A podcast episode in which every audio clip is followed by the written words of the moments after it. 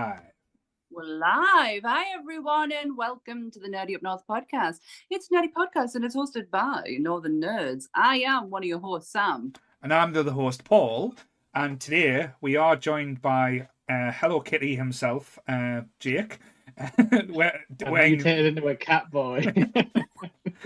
Wearing the most adorable headset I have ever seen. So, yes. Doing it for the craft, and I thought there were dinosaurs behind you, but it looks like, is it clouds or what's space? What? The final frontier, I've heard. All right. We actually joined by an X-Men or an X-person herself as well. Are you allowed to say X-Men now? Is that politically correct? Are we going to get into that? We're joined with Jessica, who is wearing her amazing cosplay as Rogue. See, like, this is what happens when people put effort in, guys. We have to take notes. We have to start trying. But yes, but now Jessica is living every teenage boy fanboy's dream. So expect the chat to explode anytime soon. A lot of people taking screenshots or print screens. It's all good. Don't worry, guys. Oh, here's triple X Gambit 42069 now. Don't say that. It's the only thing is, though, she's not wearing gloves. Oh. No. So, but they're still in storage somewhere. She can't touch us. That's fine. It's all good. But yes. So hi, everyone. Hi. So, Sammy, do you want to do your little bits? Oh, yes. Well, I've been thinking, because it does sound really, really cringy when I ask this question. So I'm just gonna be really blasé about it and be like, how you're all doing and have you watched anything interesting this week? Still cheesy, but still fine. It is. I can't like I've been playing it out in my head all day and I'm like, yeah, still sounds we need to hire writers, don't we? That's what the thing is. We need to get there and get someone to like write our shit. So yeah. Mm. We didn't even write our own shit, so that's the big issue. I wrote the disclaimer. That's as much as I can put credit to. I thought I did your disclaimer well on Tuesday. I thought I'd handled that quite well. You did. Oh, excellent. Because Sammy didn't watch it, so it's fine. Probably done better than I am. Sammy didn't, showing that she didn't watch. I did actually watch the beginning bit, so I wanted to see how it went, but yeah, I've been really busy this week. So my apologies. It's fine. I'll beat you up later. It's okay. So yes, who wants to go first? What have you been watching, Jake? Go out with Ahsoka. Go on, tell us how you've done. I was going to say, you really want me? Can I just put this out there before you start talking about Ahsoka? I've only seen the first episode, so don't spoil the second one. That's all right. Is anyone going to say it's shit? Yeah, I don't think there's anything to spoil either. You were brought up in conversation last night while we were watching it. I actually paused the telly and went, I don't get Jake. And I went, what? And I was like... He actually watched all of Andor and fucking loved it. But yet we get something that has more feeling of Star Wars than Andor, and he doesn't like it. And then I press play again. I don't know where this, like, feels of Star Wars thing comes from, if I'm honest. Because, like, do you just mean it feels like the prequels? Because it kind of does. Really? Yes. Yeah. That, and you know my love for the prequels. Gotcha. It's Jar Jar in, because I'm not going to watch if Jar Jar's in. No, it's like I don't really. I don't think it's like well written or anything. It's very grey as well, which when I think like Star Wars, I think like weird and colourful. Like that's what I like about it anyway. But Andor wasn't weird and colourful. No, it wasn't. It's grimy. You guys didn't watch till like the halfway point though. Yeah, I got to the. It bit, does start. The bill level, and I got bored. Yeah, it does start in like noir, like rainy city and stuff like that. But it goes places. They go like different planets and all that stuff. But I don't know, like Ahsoka's weird because it's like they've turned cartoon characters into live action. I feel like they've lost some like life in that transition. Like I don't think Rosario's good. In that role. Okay. It is quite a difficult one, actually. I'm finding this as well. I love Rosario Dawson. I thought I'd really enjoy it, but there's just something off. Something doesn't seem right. I don't know what it is. I can't put my finger on what it is about it. The only thing that's the same grace, Chopper. Chopper is still just as amazing as he was in the animated series. Still an absolute psychopath, which is brilliant. The only thing I don't like about Chopper is it's Dave Filoni's voice. I'm just thinking about him every time.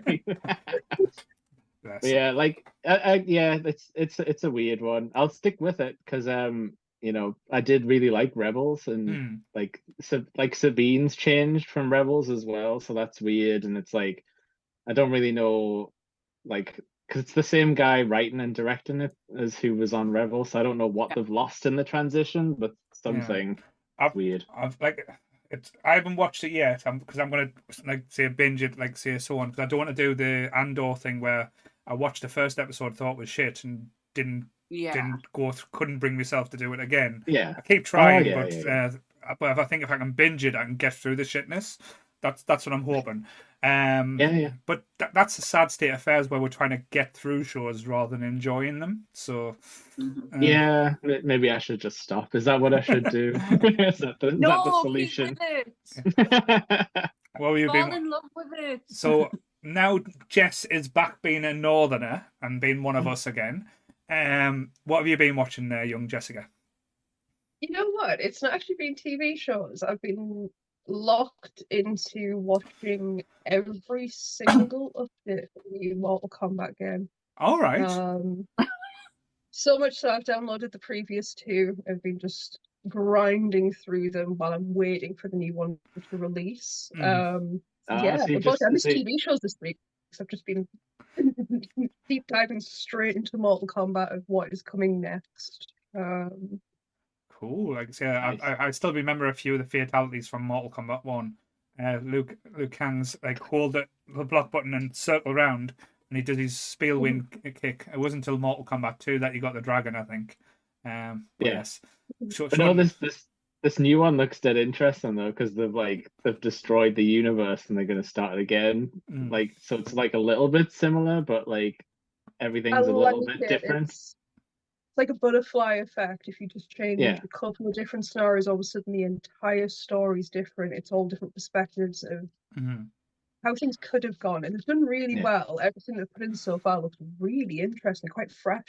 I quite enjoy.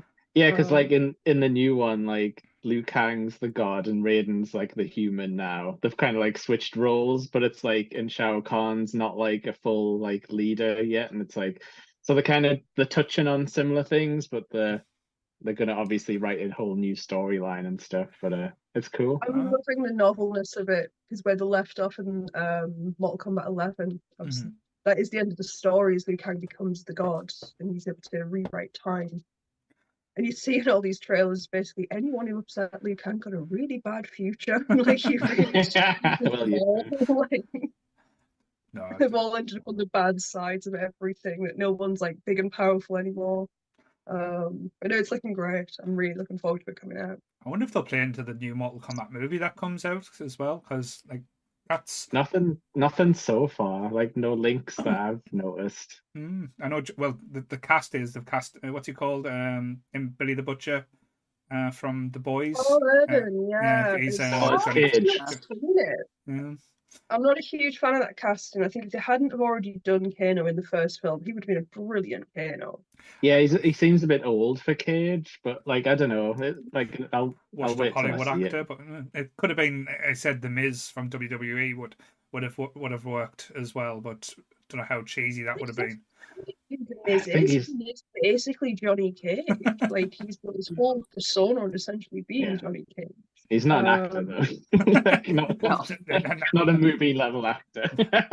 No. Everyone's got to start somewhere. I think it's supposed to go to acting school instead of wrestling school, though. I think that's the real start. What about you, Sammy? What you've been watching?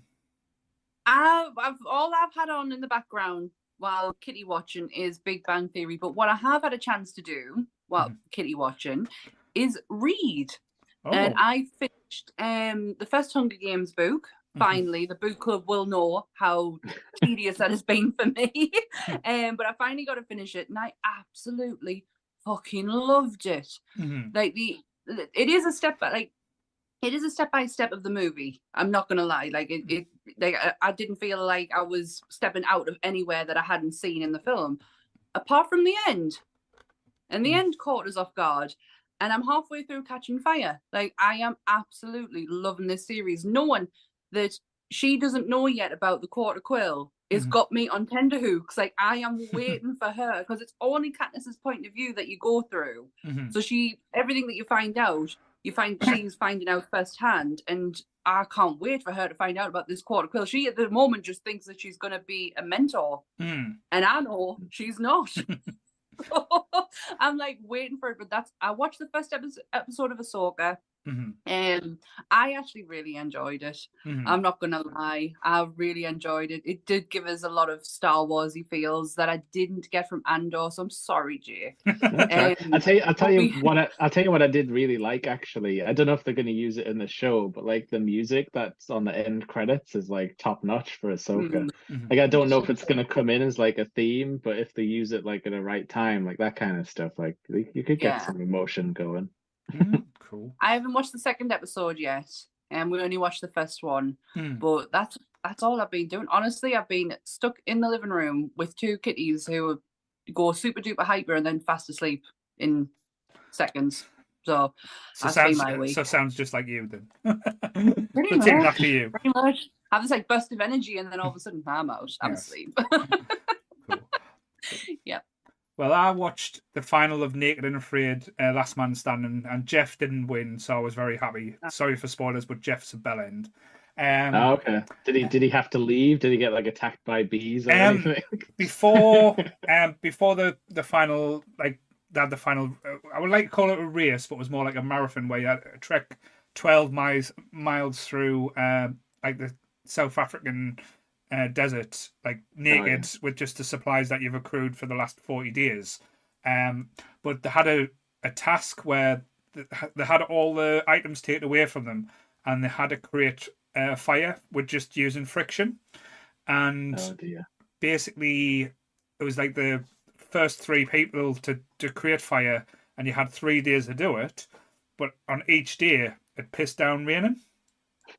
So all the wood was wet, all the stuff was wet, and only 2 people out of 6 managed to create fire from friction, like using different survival techniques. And 2 people actually broke down because basically they're not eating for days, they're just trying to create this fire. Broke down, crying, it broke them mentally, and it was absolutely beautiful to watch. Sure. Is this like a reality show or something? Oh yeah, it's on Discovery, so you know it's awful. But I love like the shit. But it's basically they just get set in. So for context, why are they nude? Why not? Why not? Yeah, because it's like ultimate survival. So it's like, you know, you can't get comfortable and sit down on anything because everything's all pointy. But you can't see like makeshift like leaves or something. Oh no, it's all blurred. Blurred out. All the penises and buttholes are blurred out, so you can't see it. But it's hilarious. They make shoes sometimes. You were to strangers, you're all nude and things. Mm-hmm. And fair enough, there's nudity. But I imagine there is some moments where you kind of like, I don't remember looking at your butthole right now. Like, could you not lean down to try and do that fire right now? Like, there was one episode where shit got real. There was an episode shit got real because one of the lasses had diarrhea and she cleaned her ass in the drinking hole. So the people went nuts with saying, "How dare you!" Well, she was good. Well, we boiled the water anyway, but she's like, "Do you not think it's like you should have went somewhere else to clean your asshole?" And she was like, "The fish poop in there. We've been eating the fish," and he's like, "Wow." I think I watched this show. I'm curious now. It's great. It's hilarious. Watch the XL ones. Them are the better ones because it goes into more detail and you see how just nasty people can be when they're tired and hungry and they've been eating basically plants and see if I saw this one where this guy had this proper like rant against the woman, like saying she was like awful and how he was like, you know, like the alpha bro thing. So she went like, because she was like, fuck this guy, I'm gonna leave him on his own then. And then the next day he decides to like attack a bee's nest to try and get honey, and he's just stung all over, and he's like, oh yeah, and he had to go home. It was just the best like comeuppance I've ever seen on television. There's one where this wifey went absolutely batshit crazy and threw all the like equipment that they were using into the water, and she was like, "Fuck you guys!" And then they were like, "Wow!"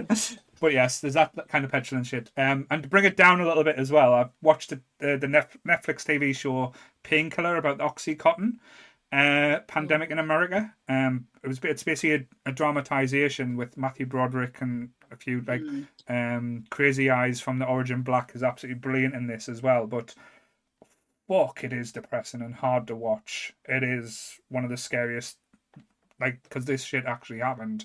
And if you want to see what addiction can be, of even prescription drugs, it is a great thing to watch. It's only 6 episodes, but after each episode, it was one of the hardest things I've watched in a while. So yes, I do want to watch it. Everyone's seeing Matthew Broderick back, and everyone forgets what he did.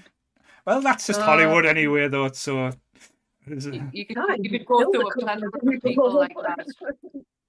It's so weird. It's just so forgotten about. It's like, pretty sure this guy killed a couple of people. But he wasn't in America though. I think that's how he gets away with it. Yeah, he gets away with it because he really did it in Ireland. Yeah. With Jennifer Grey. The latest, they brought back.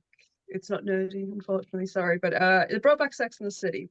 I think you can be nerdy about that as well.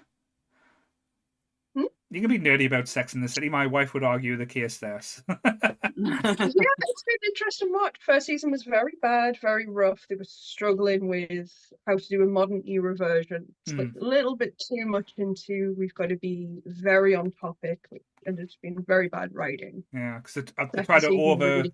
I heard rumors that the original series. Yeah, I heard the overworked that there wasn't very much representation in the old shows, so they put too much representation in now, so it was kind of like in there, but it was badly written characters. It's not like no one had their place, they just didn't know how to write them. The second season, everyone's still there, but they now are aware they can just write them as characters, not as their gender identity or their race or anything like that. It's like just put them as normal characters with the same scenarios everybody else had. It's been quite good, and I've bonded massively because for anyone who watched Sex and the City, Aiden came back this season, and it's the most lovely thing to see Aiden back on screen. It was my little crush. Oh, back, okay. So. But Kim will never return, though, so that's the thing. She did. Cameoed in the final episode. All right. She made it look like she could come back. Oh, well, I didn't know that. I would say it's open-ended, a cameo. I don't think this is an introduction that she will be back for season 3. I think this is just to get people to stop asking where she lies on this. It was a clever done cameo. I enjoyed it. It's not what I expected either. It was nice. It was refreshing. Cool. I have zero interest. Absolutely. I love Sex and the City, but when I watched the first episode and... when they first started, and I was broken by that first episode. Watched the second one, and by the third one, I was like, "No, this isn't." I can see where it's going. I don't like it. It's not written like it used to be. It's lost its sparkle. It can go and get in the bin. But on that news, second season's worth trying because it does go back to its old style. There's a lot of good stuff that's been put in the second season. I'll always agree that yes, the first season is terrible. It's a hard watch. What the fuck people doing there? Cool. So, Sammy, do you want to do your disclaimer? Yeah. And then I'm going to have to go and get 2 kittens out of a pen because they are literally ripping 7 shades of shit out of each other. Oh, well. So. Everything discussed in today's episode is our opinions and our opinions alone. If you'd like to discuss anything from today's episode, please come and join us in the comments section where we can have an open discussion. What we won't have is anyone coming for us and telling us our opinions are wrong. We can all agree to disagree in fandom. So let's keep it fun, keep it kind, and keep the toxic behaviour out of nerdism. I've done it again, for fuck's sake, 3 weeks in a row. It was just like anticipation there. You know what it is? I did it perfectly on Monsters the other night, and I said at the end, I don't know what it is, but every time I have to think about what I've got to say, I just have this mental block, and then I've done it again. But you got the message. Keep the toxic behaviour out of nerdism. Oh, right. Yes. I'm going to go and get these. The only thing to add as well, you don't have to just come to us on the Facebook page. You can come to us in the Discord group where you can argue with Beth about what cereal is the best for each day as well. The Discord deviants, the creeps of the Discord. I am going to let these kittens out before we get into this conversation because they're doing me head in. Oh, wow. So, yes. So this shadow cat, everyone. I was going to say, Jake's a well-behaved cat, so that's fine. But yes, so this week's episode, it's been one that we've touted about doing for quite a long time. We have mentioned in passing the X-Men and more to do with the films and probably the cartoon, but we haven't really went into it in too much detail. Mm-hmm. I know as soon as we did mention that we wanted to do an X-Men episode, there was quite a large number of people who wanted to come on and talk about the X-Men, which surprised me as well. I didn't think the X-Men were as big as they seem to be are, because in relative, when it comes to comics and stuff, I know we've had lots of different iterations. This is still a newish comic in comic book terms, if it makes sense, because it did make its debut in September 1963. It does feel like it is an older comic.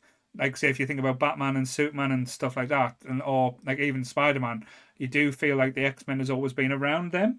But to me, 1963 in the 60s is still a relatively new comic in my eyes. 60 years old, because it's the same year my mum and dad were born. Mm. I'm not that bright to know math, but yeah. So it was co-created by, Jack Kirby and Stan Lee. I don't know how... Was this another Stan Lee performance where he said, that's a good idea, I'm going to steal it? I do not know. I'll start that rumour again. Because he did not create Spider-Man. I don't care what people say. He did not create Spider-Man. No. I think it's fairly well known that he was just a bit of a, like the salesman type of guy. You know, he would take the ideas and he would sell it, and then he was like, yeah, this is mine. So I have a lot of respect for Stan Lee in certain aspects of media and how he got out, you know, the media of it. But when it comes to the creation, he was very much a Bob Kane on the whole thing and was like, no, it's all mine, it's all mine. Fuck you. I think when he got his older days, he realised the mistakes and start giving credits when it was getting out. A lot of people weren't getting the credit. But... Just to say, as you said, to a lot of budding artists out there, be careful what you sign over for or what information you give up. It's nice being a comic book artist. It's nice getting your art out there, but you don't want to lose what is yours. And that's happened to so many different cartoon artists and cartoonists in the past that it is quite sad and scary at times when you hear the stories. The list is never ending. Like absolutely never ending, especially in comic books. But I didn't know Stan Lee had much to do with it because when it comes to X-Men, the first person I think of is Chris Claremont. Mm-hmm. Yes, he's the first person. Yeah, there's Chris Claremont over there. That's the first person I always think of. Mm. It was like the birthing of the X-Men. Mm. You can say I'm wrong, but that's where my brain automatically goes to. He defined the greatest era of the X-Men.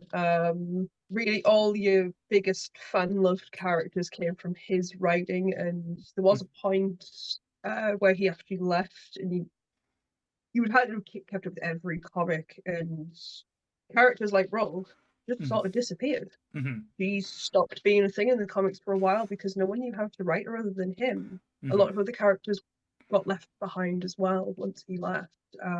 Huge shame. Sorry, I've just been distracted there for a little bit.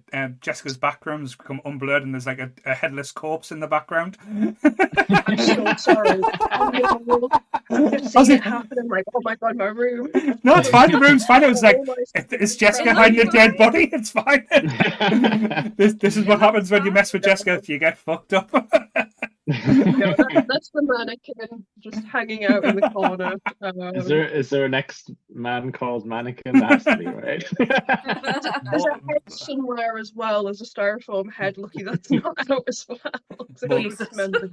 Morph was probably the closest you could get with Mannequin. Oh, Morph! Morph! So, when will I see you again? Yes.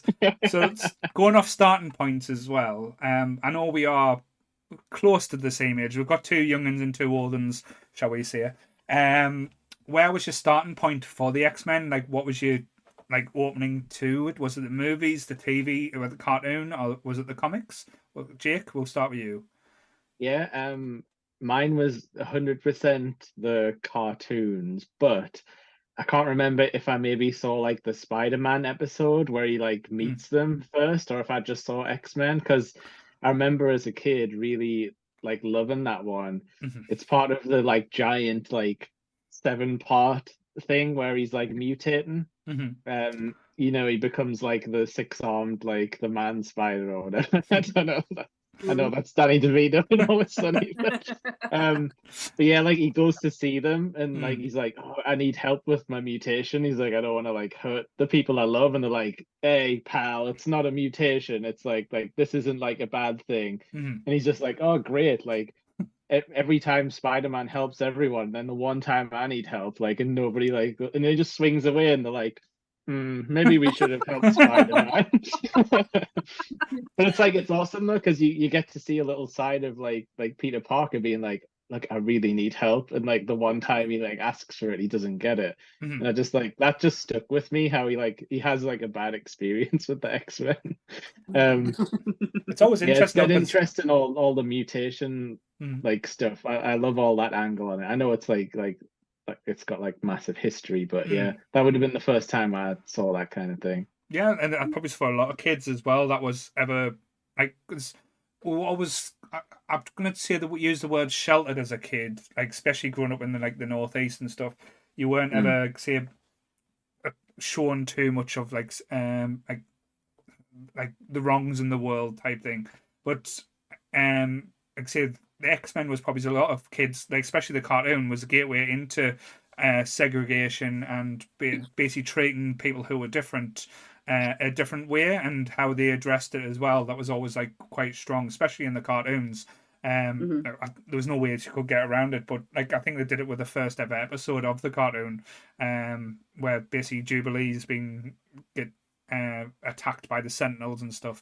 And it's like the government is starting to like start the Mutant Act, and like it's starting sowing the seeds. But yeah, what about you, Sam? What was your first experience into the X-Men? Mine was the cartoon, definitely. But it didn't hit bells with us like it did with most people. Mm-hmm. I was more for the Fantastic Four cartoon. Mm-hmm. But hey, but no, we all make mistakes. I know. And I've learned from them mistakes. Mm-hmm. But they didn't resonate with us at all. Like, I wasn't... And they should have. In so many ways, they should have. Mm-hmm. It wasn't until I met my husband, the first conversation we ever had was about the X-Men. All right. We were walking to a shop at 7:00 in the morning. We'd been been out all night. What were you doing? Oh, I walking to him. No, not even that. I needed some water. But yeah, we walked to a shop and our first conversation about the X-Men, and I realised that, and then I was like, oh, I'm going to end up with you, aren't I? You just one big nerd. 16 years later. Oh, poor Anne. Like, I'm going to end up with you. Not like saying, this is the man I'm going to marry. This is the man I'm going to spend the rest of my life with. Oh, I'm stuck. I'm stuck with you. No, but it was later on in life when I decided to start reading comics that Old Man Logan was the first one that I ever read, and it has a backstory of the X-Men running through it. It's not, but it's not solely, but that was my kind of gateway. Mm-hmm. I'm still not quite there with the X-Men. I still don't have this huge love for it, because if I had it back when I was a kid, then maybe it might have been different now. Yeah. If that makes sense. Well, your girl Carol Danvers has a big role with a lot of the X-Men as well. She does. So Miss Marvel, and as Jessica's character, stole a lot of her powers, shall we say? That's interesting, because like the cartoon, it really just thrust you in the middle. Like Paul, you've already mentioned like Sentinels, and like that's like deep in X-Men like lore. Like you don't go like straight to Sentinels and like Carol Danvers like power taken, because like that was weird when they flipped back to the origin story, and I'm like, what, Rogue can't fly and like have super strength? Like I'm not really sure, because they just like threw you in like right in the middle. But that's always what I say when it comes. It's weird with the Rogue thing, because there is a bit of thing with this. So it's all to do the forever thing of Marvel in their rights and who has rights to what. So when you get something like the first X-Men movie, mm-hmm. and the biggest disappointment you get from the X-Men is we've never seen Rogue in full-blown Rogue. It's never happened yet. And it's all to do with because they've just never had the rights to Carol Danvers to ever be able to do the story. Yeah. Right, okay. We've always had a kind of lackluster or a more simplified Rogue until maybe 2025. Mm-hmm. All rights go back to Marvel. We might finally get rid of Brie Larson. Sorry, Sammy. No, she's not I said I like Captain Marvel. I didn't say I like Brie Larson. What about you, Jessica? What was your first foray into mutant kind?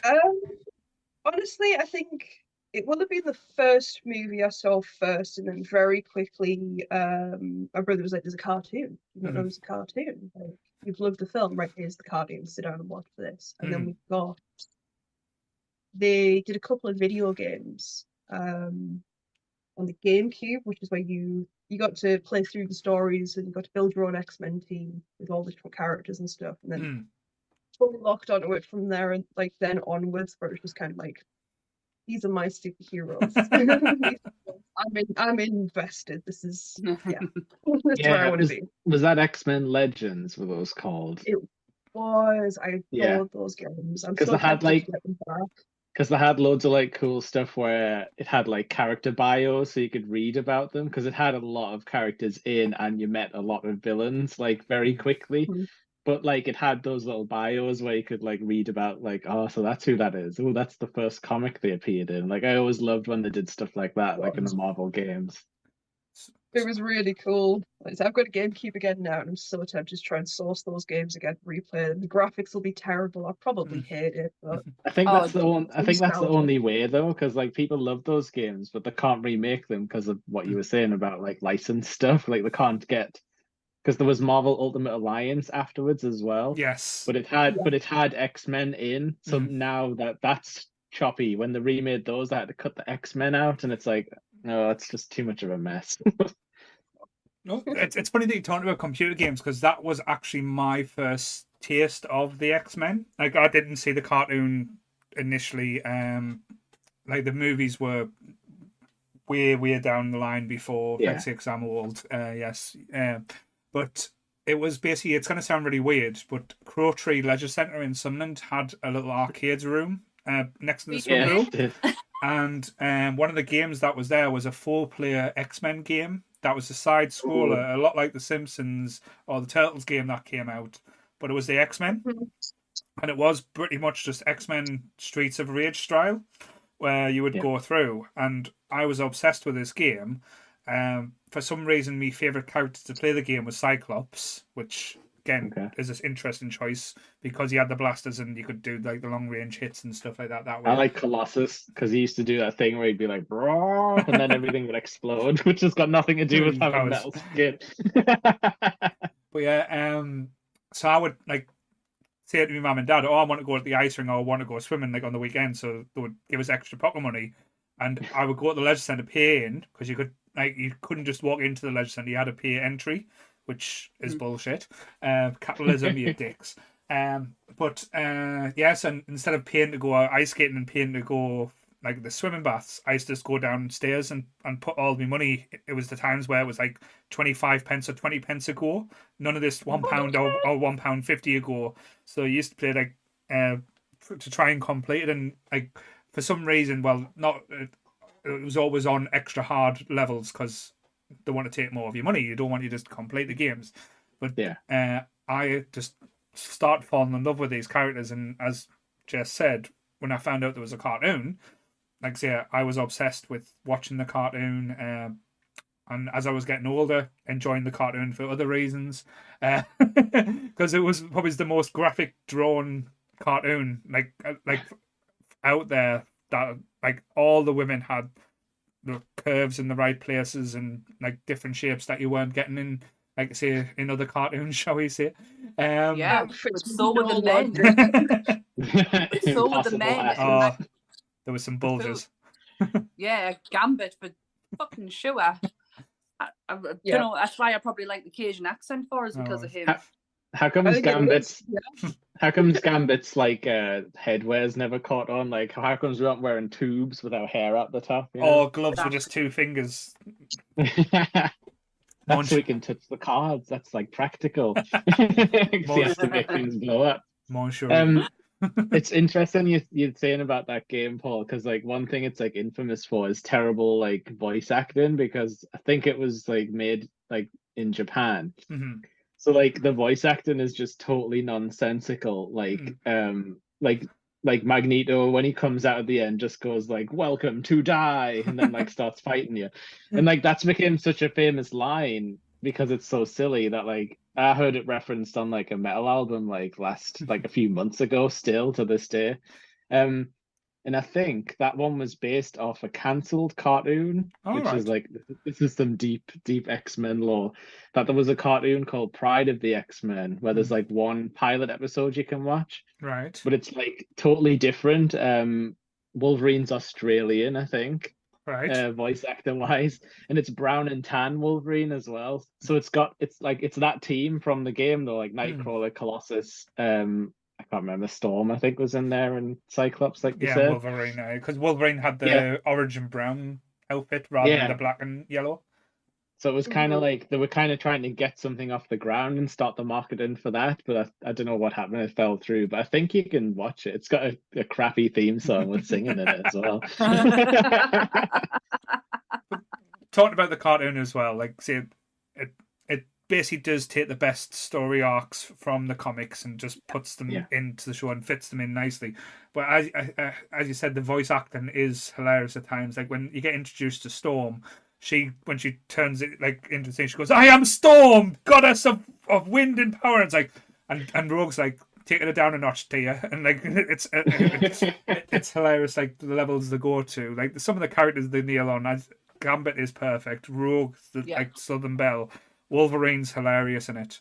But I wanted to ask as well, because everyone's got a favourite character. Like, probably has changed when they've got younger, because when we first get introduced to X-Men, for some reason, everyone always gravitates towards Wolverine, because he's a grumpy, gnarly guy. But as you get older and you start enjoying, like, say, the characters a little bit more, I was wondering which character is your favourite. So we'll go with Jessica first, see if it's different to the one that she's dressed up as. Hard. I don't have one. I was thinking about this, so forgive me. I have a top five. Oh, well. Five in particular that I'll keep it on brand then, so it's fine. Obviously, there's Rogue and Gambit. It's just, it always will be. It's that romance and everything that they are together is just incredible. Emma Frost. Oh, interesting. Being, like, just the absolute sort of badass that she is, like, walks in the most fabulous of outfits, knows she can take anybody's man, and you know she's way tougher than everyone. Nobody can do anything about it. Mr. Sinister, right? A very underused bad guy. I didn't really understand what his deal was in the cartoon. Oh, the cartoon done him badly, to be fair. In the comics, he's so much but worse. Okay. Some of his storylines are... I mean, his sort of backline, essentially, he's kind of Victor Frankenstein. He's experiments on his own child. He discovered genetics and stuff, and he could change... His child is meant to have died of some kind of birth defects, so he starts to experiment on the child to see if he could fix it, and then more and more anything he can get his hands on. There's even an awful line with him where he ends up in World War II. All right, and he's not on the good side. That doesn't surprise us. In the camps to experiment on them, looking for mutants within the camps. So links back to the Magneto stuff. Really well done villain. He's one I want to see come to screen. It'd be very hard to do it, because you can't there's no way you could do a sympathetic Sinister. So it's going to be awful. Yeah, because Marvel like to do the sympathetic bad guys where you feel kind of sorry for them, and don't they? Like, what's wrong with a good old fashioned like irredeemable guy? They have tried to do Sinister a few times in the films, but they always bottle it for some reason. Like, there was rumours that Richard E. Grant was going to be playing Sinister, even though like he was named the character before he does experiments and stuff like that. Yeah, they did, didn't they? Something like the Apocalypse movie, and he's not there, and you're like, hang on, this is the guy that is the one essentially helping to create the Horsemen. Mm-hmm. Like, Apocalypse picks them, he makes them. Mm-hmm. Where was he? Where was that wasn't Apocalypse. I don't know what it was, but it wasn't. No. Whatever. How can you get Oscar Isaac and do that to him?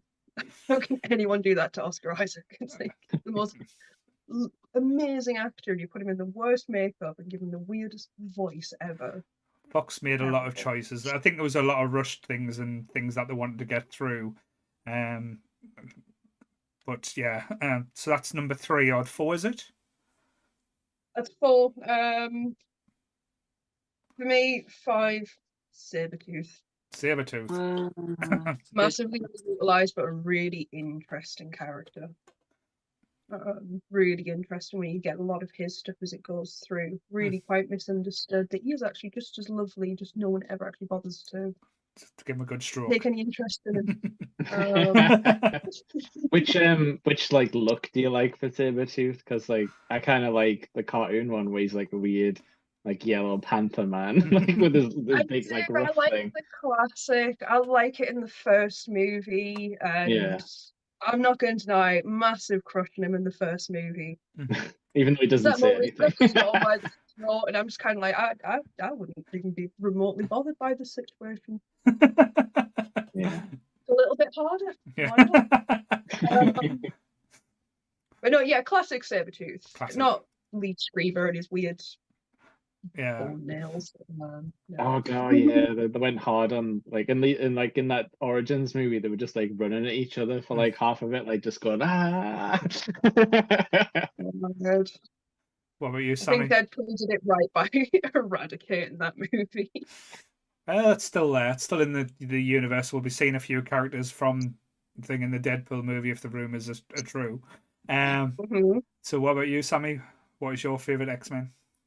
Oh, growing up, watching the cartoon, definitely had to be Rogue. Mm-hmm. That southern accent just won me over in a heartbeat. But getting older and getting a bit more into and learning a bit more about the X-Men, I have 2, Jean Grey and Cyclops, Scott Summers. There is so much to them characters that the movies just never managed to get. They never managed to put them forward, like put that part forward. I watched a YouTuber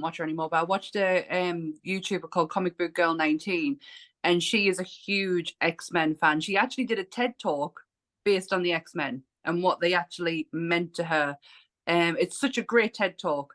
But she also did a series on the X-Men. It was Epic History of X-Men Volume 1, 2, and 3. And she did nearly an hour and something on why Scott Summers is the most... We put down character in movie history. Well, he is just Captain America Light, though. That's the thing. He is a Boy Scout, so that's probably why I love him. That's probably why I kind of gravitated towards it. I don't know why. I've got something about that kind of like good guy, oh shucks, kind of thing. Like, I have got a big, strong feelings towards Jean Grey and Scott, especially probably more Scott Summers than anything else. No, interesting. What about you, Jake? Like hearing everyone talk, I'm like, it is really hard to narrow down to one. I feel like everyone's got at least 2 that they're like, oh, this. But so like mine comes down to like not so much story or like impactfulness, but more like which power would I want to have, if that makes sense. Because as soon as I saw Colossus, I was like, oh, what? This guy can turn metal and he gets bigger. Like, that's awesome. And Juggernaut as well, who I've always had a soft spot for, especially when he's drawn like massive, you know, like inhumanly like chunky and like a little squat, just like a brick of a man. I just love that kind of like invulnerable, like I mean, that would be the best power, wouldn't it? Like, just, if you just got gifted with invulnerability, be like, I'm safe forever. It's always because that's what I think I always got annoyed about in the movies when they did portray Juggernaut. I know they've done like right in the Deadpool one, but it's not because he was a mutant, because it was bestowed by magic crystal. They changed a bit of that, didn't they? At some point. So he got given his power by a magic crystal, and it was Charles Xavier's stepbrother in the comics as well. Yeah, that's something I've only remembered them touching on in the the X-Men. Oh, sorry, what's that cartoon called where they're like in school? Oh, Evolution, was it? Yeah. They had that Juggernaut thing and the Charles thing in that, whereas like, Charles is the only one who can stop him, but you've got to get his helmet off because that's designed to block his like psychic powers. Mm-hmm. Like, so that stuff's awesome, but they've never messed with that in the movies. I think it's a hard story to tell just in an hour and 90-minute movie. That's why it works well, like in a series or on a TV show. But Evolution was a decent cartoon. It didn't stay around for too long, but like the way they portrayed the characters, I know it was a bit teeny boppy at times, but I still think it held up well. Well, it was because they made. So I think people got a bit annoyed because they made a couple of new characters, or maybe just one, that Spike kid or whatever. Yeah. I'll put him front and center. He probably was a character because they've done everything. But no, I liked it because it had like a slow burn where it took them ages to bring like Magneto in properly, and then they started like drip feeding you like the proper storyline stuff with the Maximoffs and stuff like that. But yeah, I liked it. I was probably the perfect age for it as well, so that helped. It's a bit too old. Because say when I was younger, my favorites changed. Like say I went from loving Wolverine just because I think everyone had to go through a Wolverine obsession phase. Yeah. Gambit, because he is basically. I know I'm gonna get a lot of shit for this, but he is Wolverine Light. He is basically just the same character, just done in a different way. Yeah. Well, he's like pretty. Though, he's a pretty Wolverine. Yeah. Like say the like lovable scoundrel type thing. But probably now, because I got more into the comics when I got older, rather than the movies and stuff. But the most interesting character I found in the comics was Iceman, Bobby Drake. That's my favorite. He's just so complex, and it's not what you think. He's basically the X-Men's version of the Human Torch. I know, like the complete opposites, where he's a lovable character and he just wants to do the best, but he keeps fucking up on everything he does. And it just gets to the point where he leaves X-Men, he comes back. He's not like a mainstay in the X-Men ones, but he if you ever want to read a character and just like feel normal and feel enjoyed and feel what it'd like to be a guy that has these powers, Iceman Bobby Drake is a good one to try and like thing. And I would always say look up and see any of his... any arcs or any like storylines that he's in, it's always quite interesting. It's always quite impactful as well. So yes. Yeah. So as I older and mature, I went with the guy that basically I probably do I gravitate towards now a bit more. I could say is Bobby. So yes, that's cool. I rarely hear anyone talk about like Iceman because like he was one of the originals technically, wasn't he? Yeah, he was. I've got the list of the original ones here. Cyclops, Marvel Girl, so I believe was Marvel Girl Jean Grey. Yeah. Beast, Angel. Angel always gets a lot of love these days as well. Iceman. I do like Angel. Yeah. Iceman, and they're going against the arch enemies Magneto, the Brotherhood, the mutants, Brotherhood of Evil Mutants. Don't know why I put evil in, but. Just to reiterate the evil part. Yes. Featuring... I am going to, while I've got a chance, I'm going to try and make this room a bit lighter because do my tits in how dark I am getting. I'm sorry. I just thought you were just going to come out and be wearing Mystique cosplay and stuff, just painting herself blue and wearing get full naked and stuff because she's not wearing pants, guys. Let's be honest. She's exploring the room today. Yes, the bad guys in that was Mastermind. I don't really know Mastermind, I'll be honest. Quicksilver, Scarlet Witch, and Toad. So I've always liked Toad. He's such a weird guy. I loved Ray Park's version of him in the movies, but that's one thing I wanted to talk about as well is the movie versions that we got.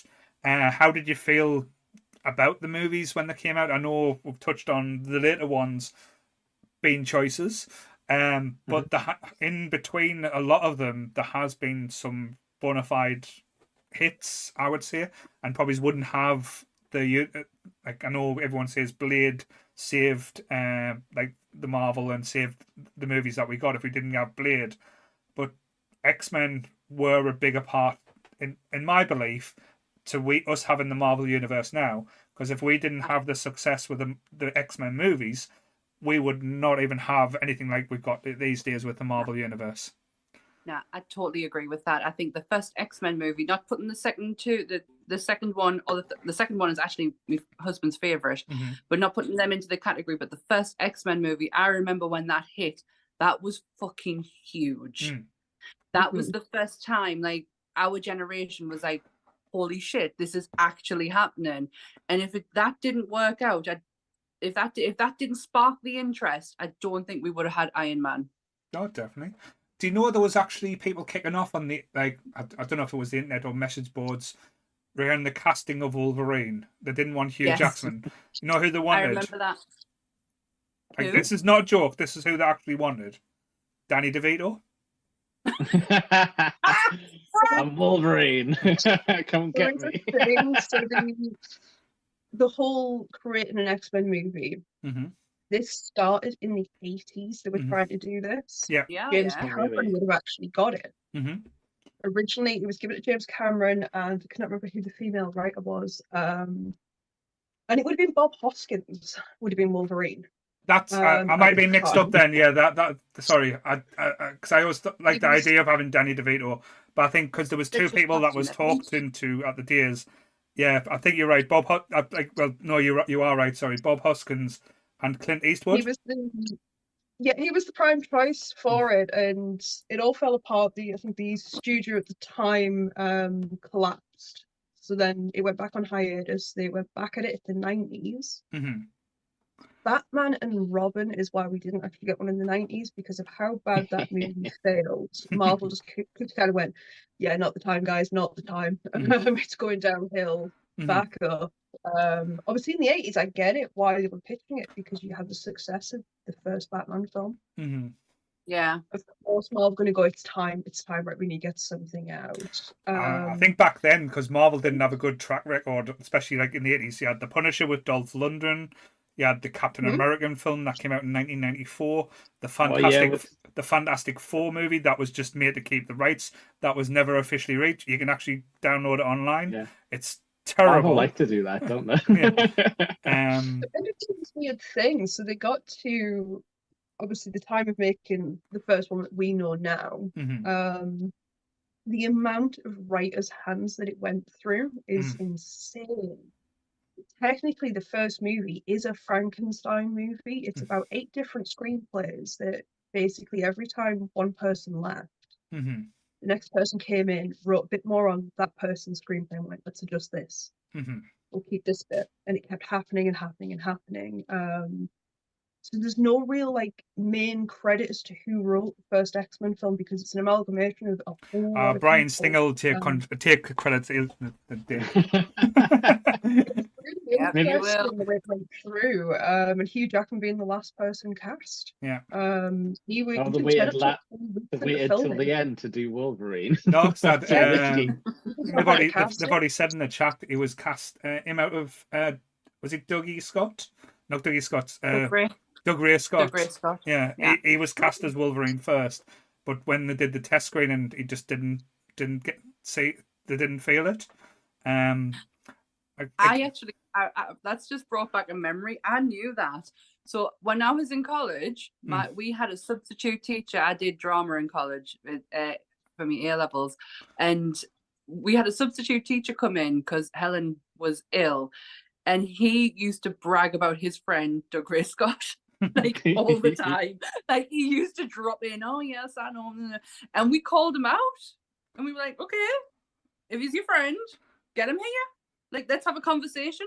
Fucking called him, and he came down. He came to Shiny Row College for like a minute and then left.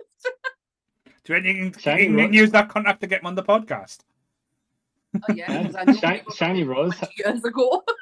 Shiny Rose had some stars, man. When we were there, they had the Steely Dan guitarist show up to show people how to play guitar. And we were like, "Who's Steely Dan?" Wow. all the lecturers were excited, though.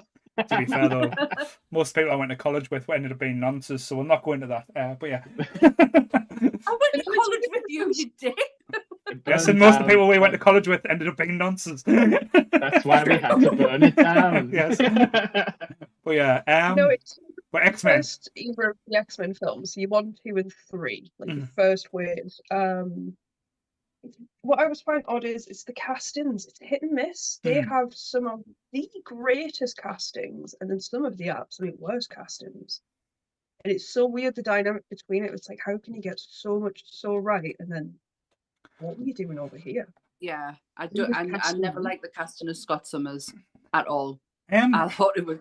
I just didn't like it. Do you know who I would have seen him playing is Bobby Drake. I think that's how I've never had any issues with the casting for the X-Men. The only thing that I think back then they didn't know how to tell a multi-team story, and I think that's like the frameworks. What happened in the X-Men movies is what Marvel used and moved away from to get like the Avengers to work.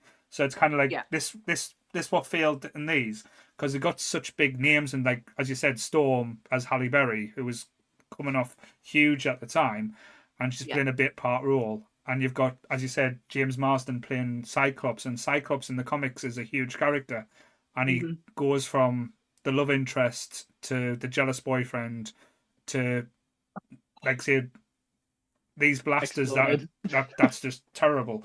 It just, they wanted so much, and I do blame the fans in a way for a lot of it as well, because the fans were saying, we need to have this person in, we need to have that person, when we didn't.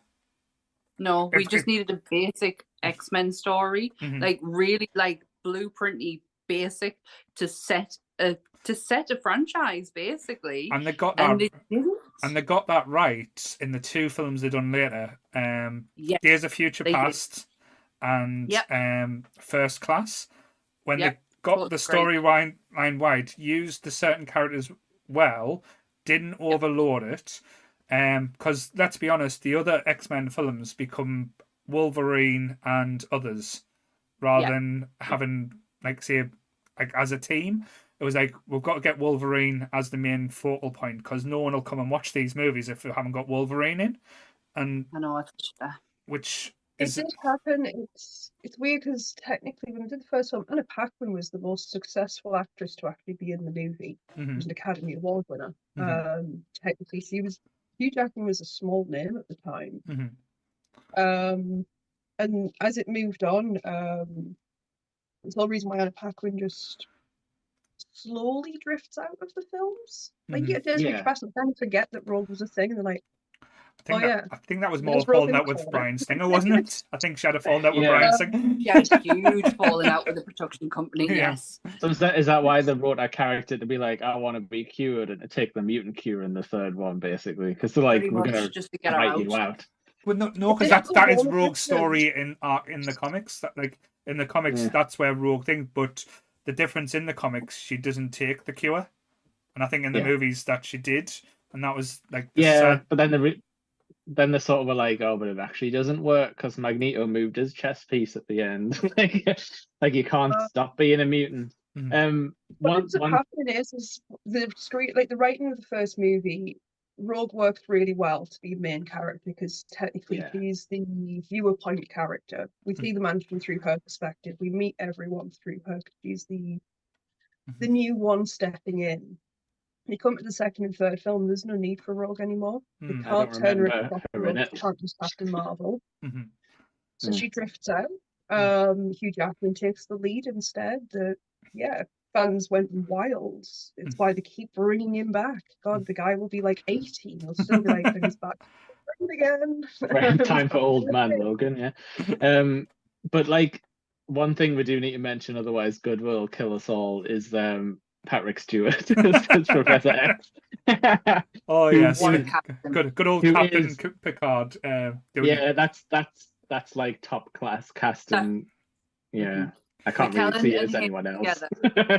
But it's a brilliant way of putting two people together. I think him and Ian McKellen, because they've had this long-standing friendship. You know, the greatest of friends, and setting them up as exactly what the characters are, long-standing friends on two sides of an argument. And it's weird because when you watch the new ones, you don't get the same feeling from Fassbender and McAvoy because they're not. They're trying, but it's not the same dynamic you're going to get from these two actors who actually know each other and know exactly how to have these really amazing, gripping conversations. I see it slightly bit differently. I see two actors who, McKellen and Patrick Stewart, have gone through the same career. They started as stage actors first and then went into movies. And I think that kind of like brings a bond together. And I think you get the same with McAvoy and Fassbender because of the way that they came up in movies together. So I still think there is something quite special between them two characters. I think they definitely got Patrick Stewart. Like, if you're going to say Charles Xavier, who's going to come into your head? Yeah, exactly. Always going to be Patrick Stewart. Of course, it's going to be Vin Diesel. No. It's all about family. It's all about the family. To be fair, Jason Statham could do it, like an angrier, gruffer version. Please don't. The only way I would have Jason Statham if he played it like he does in Spy. To be fair, though, let's cause some shit here, though. Jason Statham as Gambit. Would that thing, but like just doing someone a dub over a different voice. If it's so ironic, then yeah. But no, it's weird. He needs hair. He needs his hair tube. I have my point of contentions about the new films because there's a very strange thing that they did. But I never got it. I never really got why some things were necessarily what they were doing. Everyone's very over-sexualized in the new films. You watch the first one, straight away, Moira Murtaugh is walking around in her underwear. Emma Frost walks in her underwear. To be fair, though, have you seen the X-Men comics? Everyone's in fucking underwear in the comic. Yeah. Everyone's fucking someone. Like, to be honest. You watch the original three. Being Grey, literally, the only time you have a moment where they've got it being a little more sexy, she's actually in a vest top. That's it. A vest top rather than the turtleneck. She is still absolutely... The hottest thing in that film is Jean Grey walking around with the whole glasses, the pinned up hair, and let it down, and put the suit on. Nobody's given this, well, we better make sure we can see a bit of flesh. It's like, no, because they were all sexy as they were in full clothing, and this was more naturally sexy than. But just have a little bit of an argument there as well, because like I say, we did come on to the. Like say in a previous episode where you let us know that, like say, you like your like leather and vinyl, and what and what has the X-Men 1 got a lot of the characters? All of them wear very tight leather and vinyl outfits as well. So maybe that might be like you're saying over sexualizing, but I want to throw that back in your face a little bit there. It wasn't like Batman and Robin where you see like them pulling the pants up and shows the butt, but. Yeah, it, like Hugh Jackman crammed into that leather suit, like they were making him sexy. But yeah, no, it's Mystique as well. Oh yeah, that's just nudity basically in the movies. Like Rebecca Romijn plays it perfectly. It's the mannerisms and everything, that darkness she has. I mean, the second film she has one of the greatest lines. Where he's talking with Nightcrawler, and it's like, oh, you can mimic even the voice. It's like, even the voice, so, and you can look like anyone. So why would you not? It's like, we shouldn't have to. We shouldn't have to. And then you've got Jennifer Lawrence with. What do you mean? The original action star, the female action hero, and Jennifer Lawrence. Yeah. Oh yes, first of a kind. Remember that. But it's. And it's heartbreaking in a sense because it butcherizing into this character where it's, you know, as the films go on for her, she whinged, she didn't want the makeup on. So we see her less and less as Mystique. It's like, well, this is Mystique. This is the one that is so proud of who she is. Only changes if it's necessary. Yeah. I always feel sorry for like like certain characters in the X-Men universe when it comes to the movies, because they don't know quite, like, they know how to start out, but they don't know how to quite give them like the send off. Like as you said, in X-Men 3, Mystique gets given the cure, and should, like, you see a thing that wasn't really a fitting ending for such a, like, an amazing character. If they're going to do that, I'd rather they kill off the character and, like, give her a send off like that. I would love to have seen the white dress. That was probably one of my, like, things I think was missing from the movies, seeing Mystique in that, like, white dress with the skull belt. Yeah. But it's a difficult one, because there's so many things that they got right, and they got things interesting, and got people talking about X-Men movies. But as a whole, I know, like, the whole sexualizing, like, the characters and stuff, I think they've been doing that since probably day one.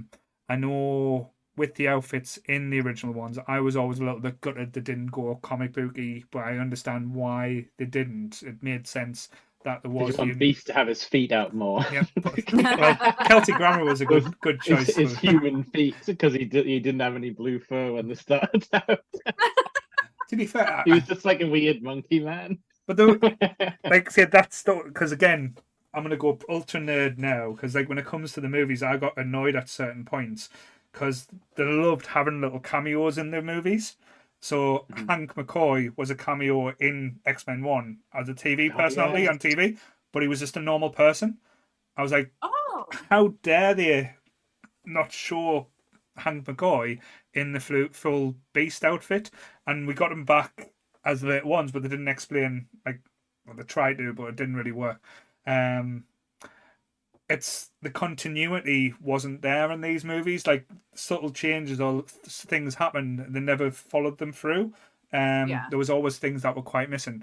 I'm with your husband, sorry, Sammy. Well, my favorite X-Men, if you can class it as an X-Men movie, is Logan. It is pure perfection on the screen. Totally agree. But if you can take Logan out and say it's a Wolverine movie, it's not an X-Men movie. X-Men 2, X2. Is by far the best X-Men movie that we have given. Even though, the comic-wise, Days of Future Past is my favourite story in the comics, and I thought how complex and hard the story they did. They did a good job, but again, why did they use Wolverine when they should have used Kitty Pryde?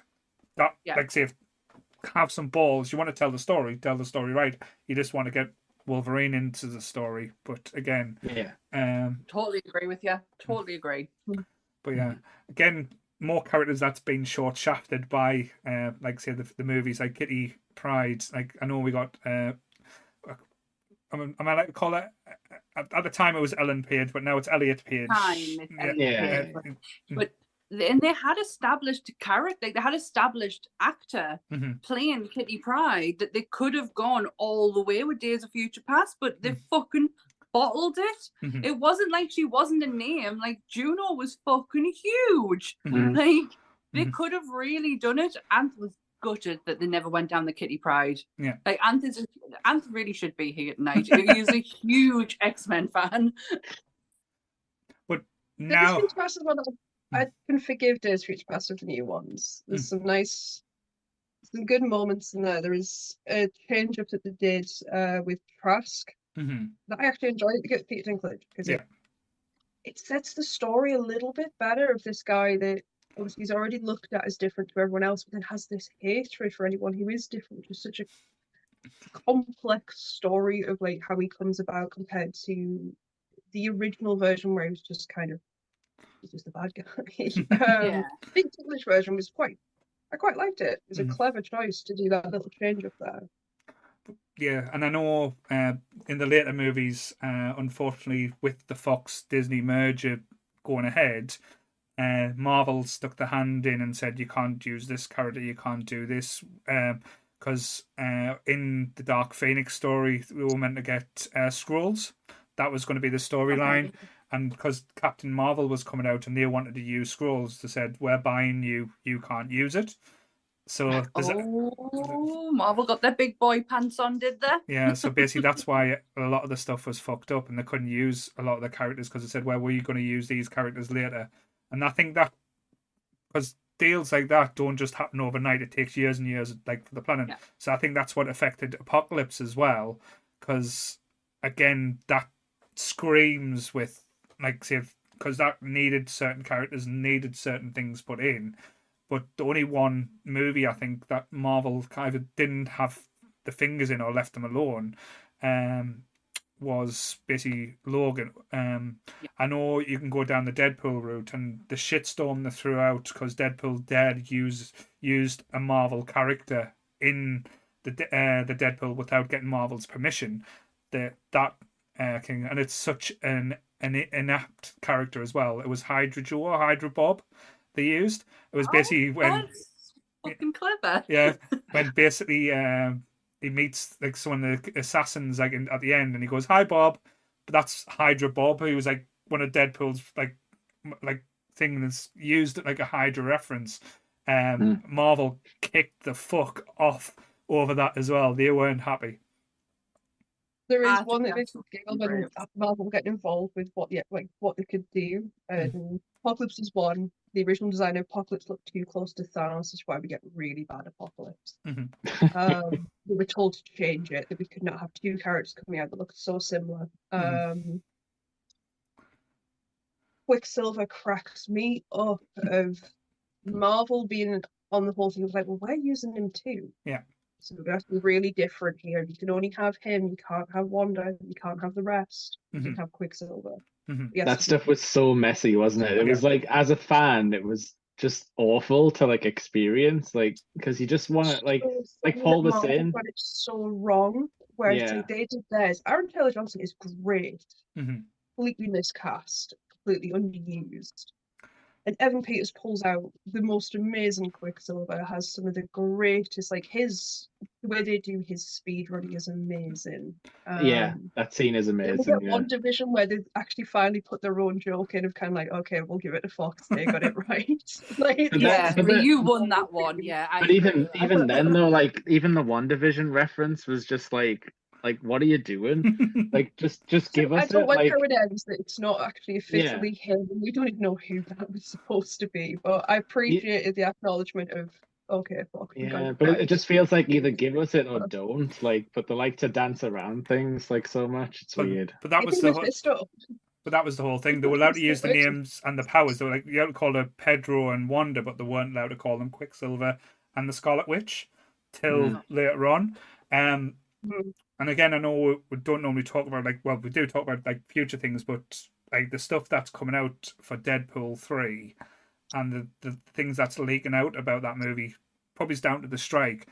I am so there for this movie if it is basically what they are planning, because it's basically they can't do Deadpool kills the Marvel universe because it's too vast now, it's too big, but Deadpool kills the Fox universe.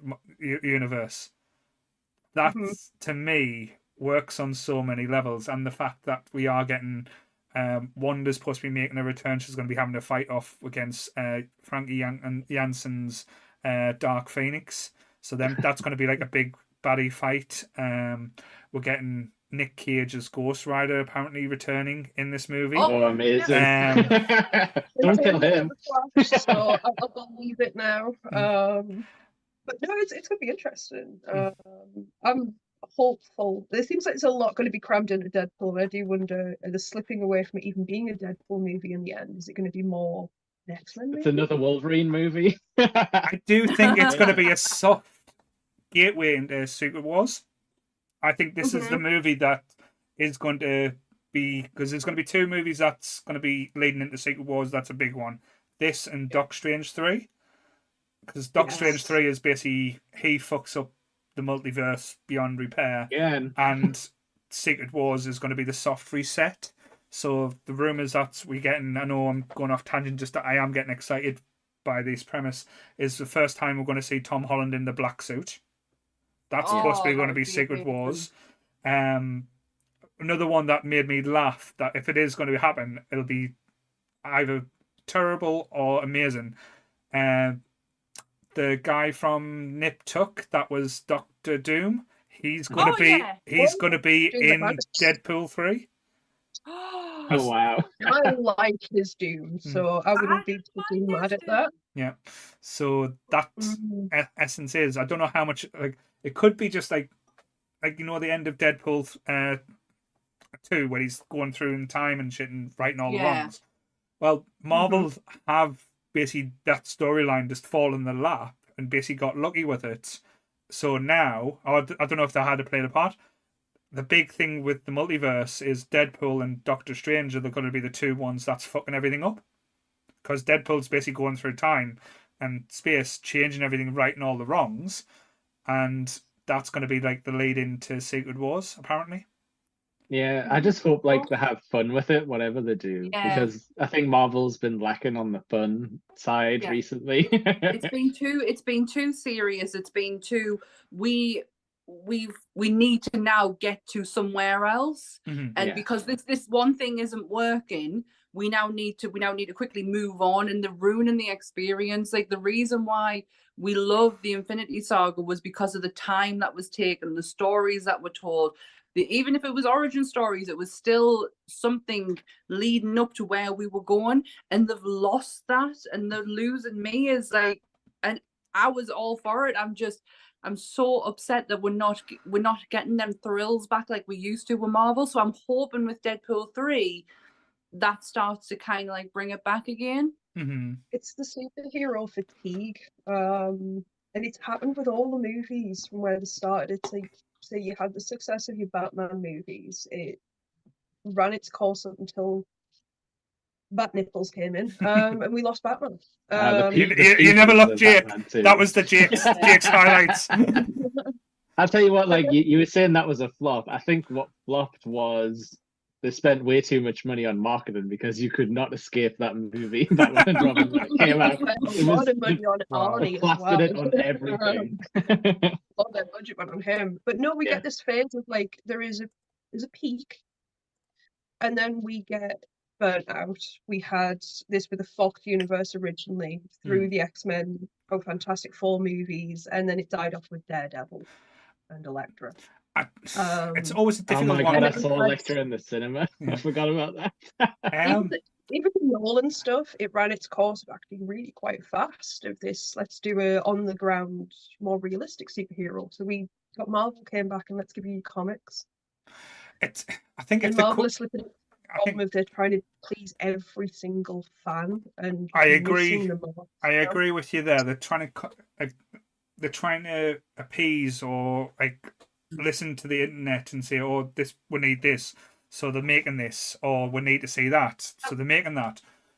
Should just concentrate on the quality. That's the thing, because the quality has been lacking. Like, if the rumours are true that Secret Invasion was meant to be Captain Marvel 2, and the reason that the reaction that Captain Marvel got forced them into moving it a different way. So they took Captain Marvel out and just done the Secret Invasion story with Nick Fury, which, to be honest, could have worked. Should have worked, but it was badly done, and it was badly written as well.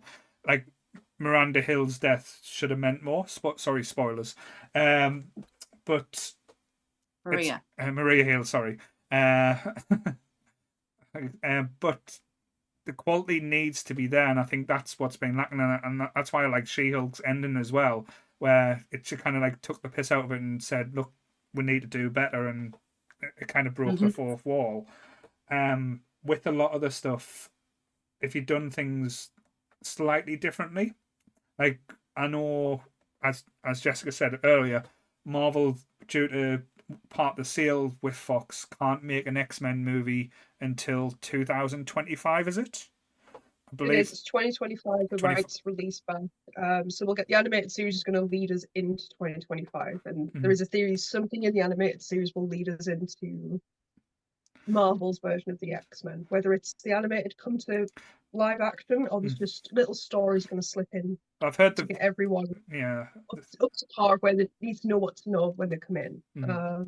Morph's the key. It's going to be Morph. I'm checking now. The rumor is as well. It's not going to be an X-Men movie. It's going to be Mutants. That's going to be the title apparently of the next one. Yep. But the gutting thing is, they had the perfect opportunity to get X-Men into this universe with WandaVision. Yep. And all she had to say was, instead of no more mutants, is let there be mutants. And that would have been... I think the whole internet and the Marvel fan base would have just stood up and clapped. That would have been... I think they would have lost their mind. I think it would have been an absolute moment in pop culture. Mm-hmm. Would have been huge. Fucking missed it. Fucking absolutely missed it. What Marvel need to do now is step away from television. Mm-hmm. Falcon and Winter Soldier could have been an amazing movie. Mm-hmm. Didn't need to be a television series. If you just wanted to get Sam from point A to point B, could have been a great film. Yeah. Terrible TV show. They need to step away from television. They really do. It's not working. It's not working for me anyway. Like you're right though about the mutants thing, because this set up perfectly, because she kind of did create one mutant sort of like that, the SHIELD officer who got like affected by the powers when she crossed the barrier. And all they had to do was give us the thing they give us in nearly every superhero movie, was have the town explode, like the magic barrier explode, and then people across the world have just like became mutants, and like we would have all just accepted it. we would have just went, oh yeah, that's how it happens. Yeah, like Terra Genesis, like it happens sometimes on this earth. Because the problem we've got now, and like this is why they've had to go into the multiverse side of things, is anyone that's got power or anyone that's of any importance, the question is now, why weren't you in Endgame? Yeah, where were you? Where have you been? And they had it in their hands to be able to put them into situations. They showed that in Multiverse of Madness with Doctor Strange, and I don't know what. Maybe it is the rights thing, and they can't quite pull the trigger. Branch out. Yeah, they just can't branch out as far. But I really think Spider-Man Into the Spider-Verse is helping a lot with understanding the fact that the Marvel universe is just one universe. There is different ones out there, and having to like, because it's a hard one. There's quite a few, so it's. I think that's really helping like a viewership to look at this different Marvel universes. Well, this is just one. This is just Earth 316. Yeah, because like Doctor Strange tried to do it, but fucked up badly. Sorry, I know massively. Yeah. They didn't explain it properly at all. But Into the Spider-Verse, kind of like it was just a slow introduction. You don't need to be like, well, this is 316. This is this is where Gwen. Do you know what I mean? They don't need to do it that way. You need to be gradual with it, because it is so convoluted as a comic book reader. It is massively convoluted. As a viewer, it's going to be even worse. You know what? So yeah, they had a really good thing in conclusion. If they'd have had their rights down at the time for the X-Men, it gets mentioned in Endgame. Snap. Now it happens 3 times on Earth that glove gets snapped, and Rocket mentions it every time it happens. A wave of gamma radiation shoots out across the planet. Yeah. If they'd have had their rights, they could have set it up great. If this is how the X-Men would come in, that trigger point, if people would start developing powers, because 3 times this mass amount of energy has gone across everyone. Is that not just going to be based on the fact that then they're going to have gamma radiation? And it's gamma because obviously you can't use mutant or anything, because they can't even say the word mutant in it. Yeah. I get what you mean. The closest with is Ms. Marvel. And I literally squealed at the end, because when it's mentioned and a little friend comes up and he's like, look, I've been looking into you. You already had this. And then the actual 97 tune plays, and like I squealed, where I was like, I did. It took us a while, because I am a huge Ms. Marvel fan, and she is not a mutant. She is an inhuman, and it really bothered us slightly. But then when I was like, they can't physically do it, and I really wanted to be here, so put that aside and just accept the fact. Hang on a sec. Did you watch Agents of S.H.I.E.L.D.? Like, Inhumans is a bad idea. I love the away from the Inhumans. But Inhumans are just X-Men again. Like I don't think they need them. but I love the Inhumans. But that's the argument I was just about to use there with the Witcher, because at the moment mutants and Inhumans haven't been discovered in the Marvel universe. I know they've retconned Agents of S.H.I.E.L.D. They've said Like Black Bolt was there as well. Yeah, Black Bolt was there. Yeah. So, argument this: if another friend said, "Oh, you're a mutant, or there's mutant DNA in you," she could still be classed as an Inhuman because the Inhumans haven't been discovered yet. Yeah. So that could be one way, because again, there's going to be so many different ways that they're going to pull. Because soon as they do, because I'm still pissed off at this. When they do Fantastic Four, the bad guy is going to be straight away Galactus. Again. Oh, no, man. You've got it. That's a builder. Yeah. Well, to be fair, if the rumours are... Again, I think a lot of stuff's been coming out more due to the writer's strike and the thing that they've been releasing stuff to try and get back at the studio. So the rumours now, again, if I'm wrong, I'll hold my hands up, but this is the idea going forward. What was the Eternals 2 is going to introduce Galactus. I'm not watching that.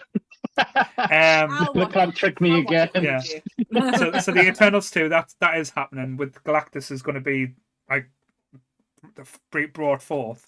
Then it's going to be Galactus versus the Fantastic Four as Earth's heroes against them. Even though I think they should be... I would even take fucking the Mole Man against the Fantastic Four rather than Galactus at this time. But I've got the rights to the Underminer now. I think we're at the point with the Marvel Universe at the moment. The acceptance I take is the current Marvel Universe we've been watching. Mutants aren't a thing. No. This universe just does not have mutants. It does not have humans. We're going to get them in Secret Wars coming across. Mm-hmm. I think we're going to get the X-Men are going to be escaping, because it has mentioned that the more that you have the incursions, realities start to break down. Mm-hmm. Yeah, isn't that part of AVX or something? Like the comic series, like Avengers versus X-Men. Mm-hmm. I'm pretty sure there's some talk of incursions there, and it's like it's the universes like occupying the same space and one has to go type of thing. It might not have been that story, but yeah. We don't need to do the start again. We don't need a mansion, and we need them just to come in. We know who they are. We know what they can do. It's like Spider-Man. We didn't need his origin story with Tom Holland. We already know it. We've seen it twice now. I don't think it'll then die a third time. Yeah. Come across in one. They even made us watch it again in like End of the Spider-Verse. But no, that is a good point though. Because like through the years, there's been so many different ideas that's been popped about. There's been Young Avengers, which I do think still is like going to be one of the things that hasn't been announced yet, because of the characters that's been brought forward in the last years. Like we've had young Loki, we've had Kate Bishop, we've had like Spider-Man. Thing is coming into is it Agatha's? Yeah, Wiccan and I can't remember the other thing. Yeah, the whole thing they're going to appear. I get the feeling they're going to have something to do with Kang Dynasty. And I think they're going to suddenly come in and play very big role in Kang Dynasty. I think they're going to try and get rid of the Kang Dynasty as quickly as it possibly came in. Not Disney standing by him. All charges are being dropped. Like, it's not just... Regardless of Jonathan Major's alleged issues, it's the character's just fucking dull, man. Like, I don't know. If they do give us Kang that we got in the comics... If we get Kang from the comics, I'm excited. But give us the backstory as well. Make him the son or the future son of Reed Richards. And was Reed Richards or was it? I think so. He's Nathaniel. I think it was Reed Richards. Yeah, Nathaniel Richards, dying lad. Hmm. No, I think it could be surprising. They might play a much bigger role that we didn't think they were going to. But they might have something to do with Kang Dynasty. I think it would make sense for them. But they were talking about doing the West Coast Avengers as well with the White Vision now, because they're supposed to be doing Vision Quest or something like that, with Wanda coming back and trying to find Vision. That's supposed to be the sequel to WandaVision, which doesn't need a sequel, but yeah. Are the West Coast Avengers the one that have Sasquatch? Don't. One of them has a Yeti, doesn't they? They've got some things. But there's so many different things. But again, if they do lead up to Avengers versus the X-Men, the problem we've got now is all the people that would be interested in that fight are either dead or gone. I don't want to see Spider-Man kicking all the X-Men's ass, because let's be honest, Spider-Man could basically, other than Jean Grey, take them all down without very little problems. He does in AVX. That's one of the cool. That's one like the top Spider-Man moments. I think a lot of comic fans like when like Spider-Man like holds off like you know three of the Phoenix Force powered X-Men, and they're just like, oh, his fighting style's just too weird to keep up with. Like he's making like jokes and like distracting them. Like it's a really like awesome scene. So the question is now, because sorry. Who's everyone's character that they want to see then come to screen? Like whether it's one that's already been done or someone who's not hit screen yet? Has anyone got anyone particular?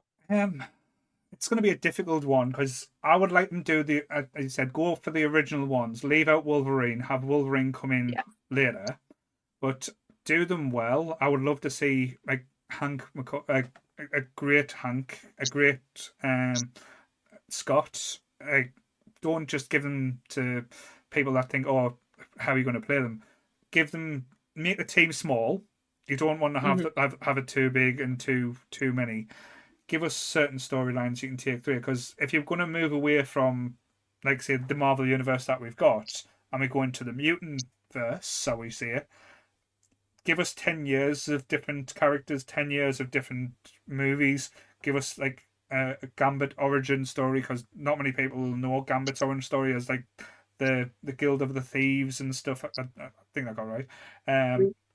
How Rogue become, like say, if you want to lose Cavill Danvers, have Rogue as a terrorist and take her powers and stuff like that.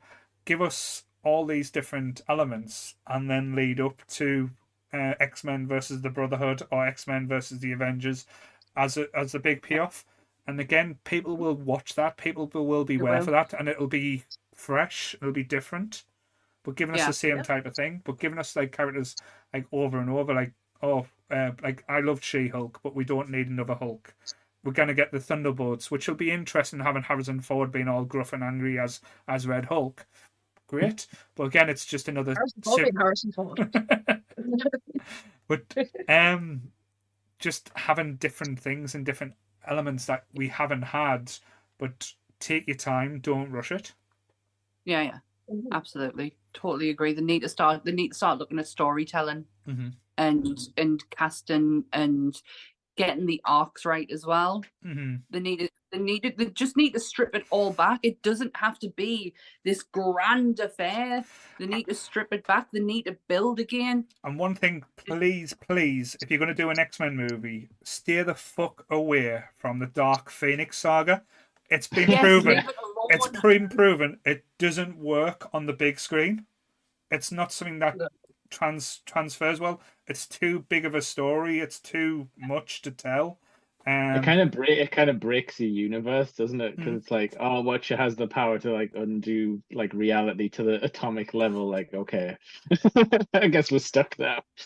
But I want to see Daddy Magneto. I've not had a Daddy Magneto yet. Like comic Magneto, where he's a little bit sexy. That's honestly like, when you said like, what do you want to see? Like that was one thing I was thinking. Like I want like an older Magneto, like in his 40s, type thing. Yeah, like not like an old man, but like that kind of thing where I want someone who's got that like classical actor vibe, but like he doesn't have to be a genuine old Shakespeare trained actor. Like, but he has to have white hair. I want him to have white hair. Yeah, yeah. You want McKellen, but when he was 40. Yeah. But like, I don't know if we have that caliber of actor around anymore. First one. Yeah. But no, it's interesting. I'm always curious because they say we've had a lot of redos of the same characters every time, and it'd be interesting to see some different ones get the forefront, see some others get to explore them. Like I say, Bobby Drake is one. He's been there, but he's not been Bobby though. That's the thing. He's a side character to them. Yeah. I'll be interested in the bad guy. I think the movie will live and die on the bad guys as well. Have them, I as you said, with the X-Men. There was no grey with a lot of the bad guys. It was like a lot of them were just fucking horrible. I would love to see Sinister just, like as you said, it might not be kid friendly and might not be easy to do.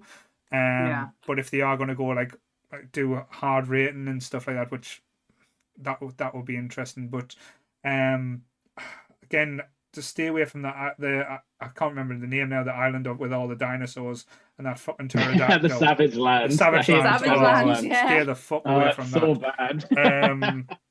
I didn't even like that in the comics as well. Sorry. No. All the cartoon. One of my favorite costumes is Rogue's Savage Land costume. It's awesome. Yeah, it's awesome to look at, but if you're gonna read it, like say, have that pterodactyl's voice as well. But stay the fuck out of Jurassic Park. But yeah, there's certain different things that you think that as a fan you could. That's the problem now. As a fan, you think, I want this, I want that, and you realize if you get it too much, it might not be work as we've had in the past. People said we want to see Wolverine go for Berserker Rage, and it was brilliant to see in X-Men 2, but then in X-Men 3 it was like, oh, it's happening again. But then you get a genuine story, a genuine like tale where there's like, all mutants are gone, and you've literally just got Wolverine, Caleb, I can't pronounce it. Calabab, that's Caliban. It. And Charles as the only mutants that's on X-23. Logan is the quintessential, the blueprint to do it. Just give us a story where we actually give a fuck about the characters and give them purpose. Logan, there's a point in Logan, it breaks my heart every time. I love the logic that they gave to the causality of these mutants will age and standard health issues can happen, and having someone like Xavier end up with dementia, terrifying. And the idea of the guy who can literally kill people with his mind is going to lose control, and it is brilliant. I love where it's on the radio, you hear it. He's done it, they've all gone, and he's been responsible, and him flipping in and out, and then when he finally does it, where he's talking to Logan, he's like, I did it, didn't I? I killed all of them. They all went. Brilliant bit of story writing. Really, really good, because it's just something you don't really contemplate with superheroes. It's like, oh yeah, there's everyday stuff as well you've got to think about. Yeah, I think actually way more dangerous.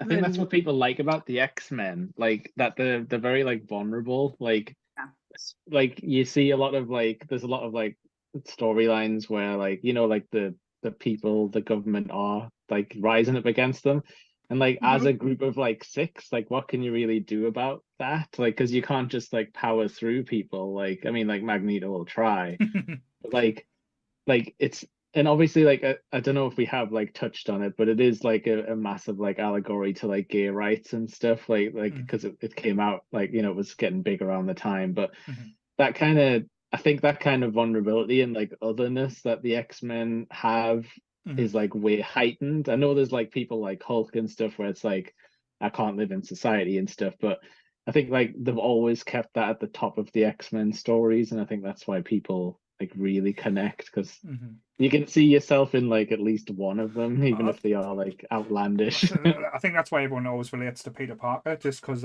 everyone went through that teenage thing that gave them real problems. But correct us if I'm wrong, I know Charles Xavier and Magneto were based on Malcolm X and Martin Luther King. If that's basically because they've got the same viewpoint of what they want, but different ways of going about and doing it. That is exactly the conversations I love between Patrick Stewart and Ian McKellen, where it's always the kind of what side of the fight you're going to be on at the end. And it's for Xavier, it's we're just as bad as them, then it's going to keep happening. It's but one day they'll get worse than us. You got to stay up, you got to stay ready, because it's not going to go the nice way here. I love that back and forth between the two. They both want the exact same thing. They do. But it's that fear of which is the right way to do it. You try and wait to be accepted, or do you fight for acceptance? Or do you force acceptance onto them, where, again, it doesn't always go the right way and stuff? Yeah, we're bloodfished, because apparently that's the right way to do it. To be fair, though, I wouldn't be wanting to fuck with people who actually have powers. And if I'm just not have powers, I'm like, sorry, guys, you win. You can turn my phone into a bullet and put it through my head. Yep. Yeah, I wouldn't be out there on the protest lines if there was like a magnet man outside. Okay, like I say, I have someone that actually shoots beams that could take your head off. That was always my little gripe with the movies as well. Like Scott Summers, like Cyclops' powers, like that beam is one of the strongest beams out there, and it just looks like a laser beam in some of the cases where it's never really been shown how devastating that power is. Well, I'm sorry, but they're not gonna explain about how it's like concussive force or whatever. So it's like a punch beam. I don't know. I think they're always gonna have it be a laser beam. No! Not the fact that it's a laser beam, just that it doesn't do the damage that it should. Yeah. Like it hits someone and it just knocks them over. It should hit someone. It should take the arm off. It should go through them.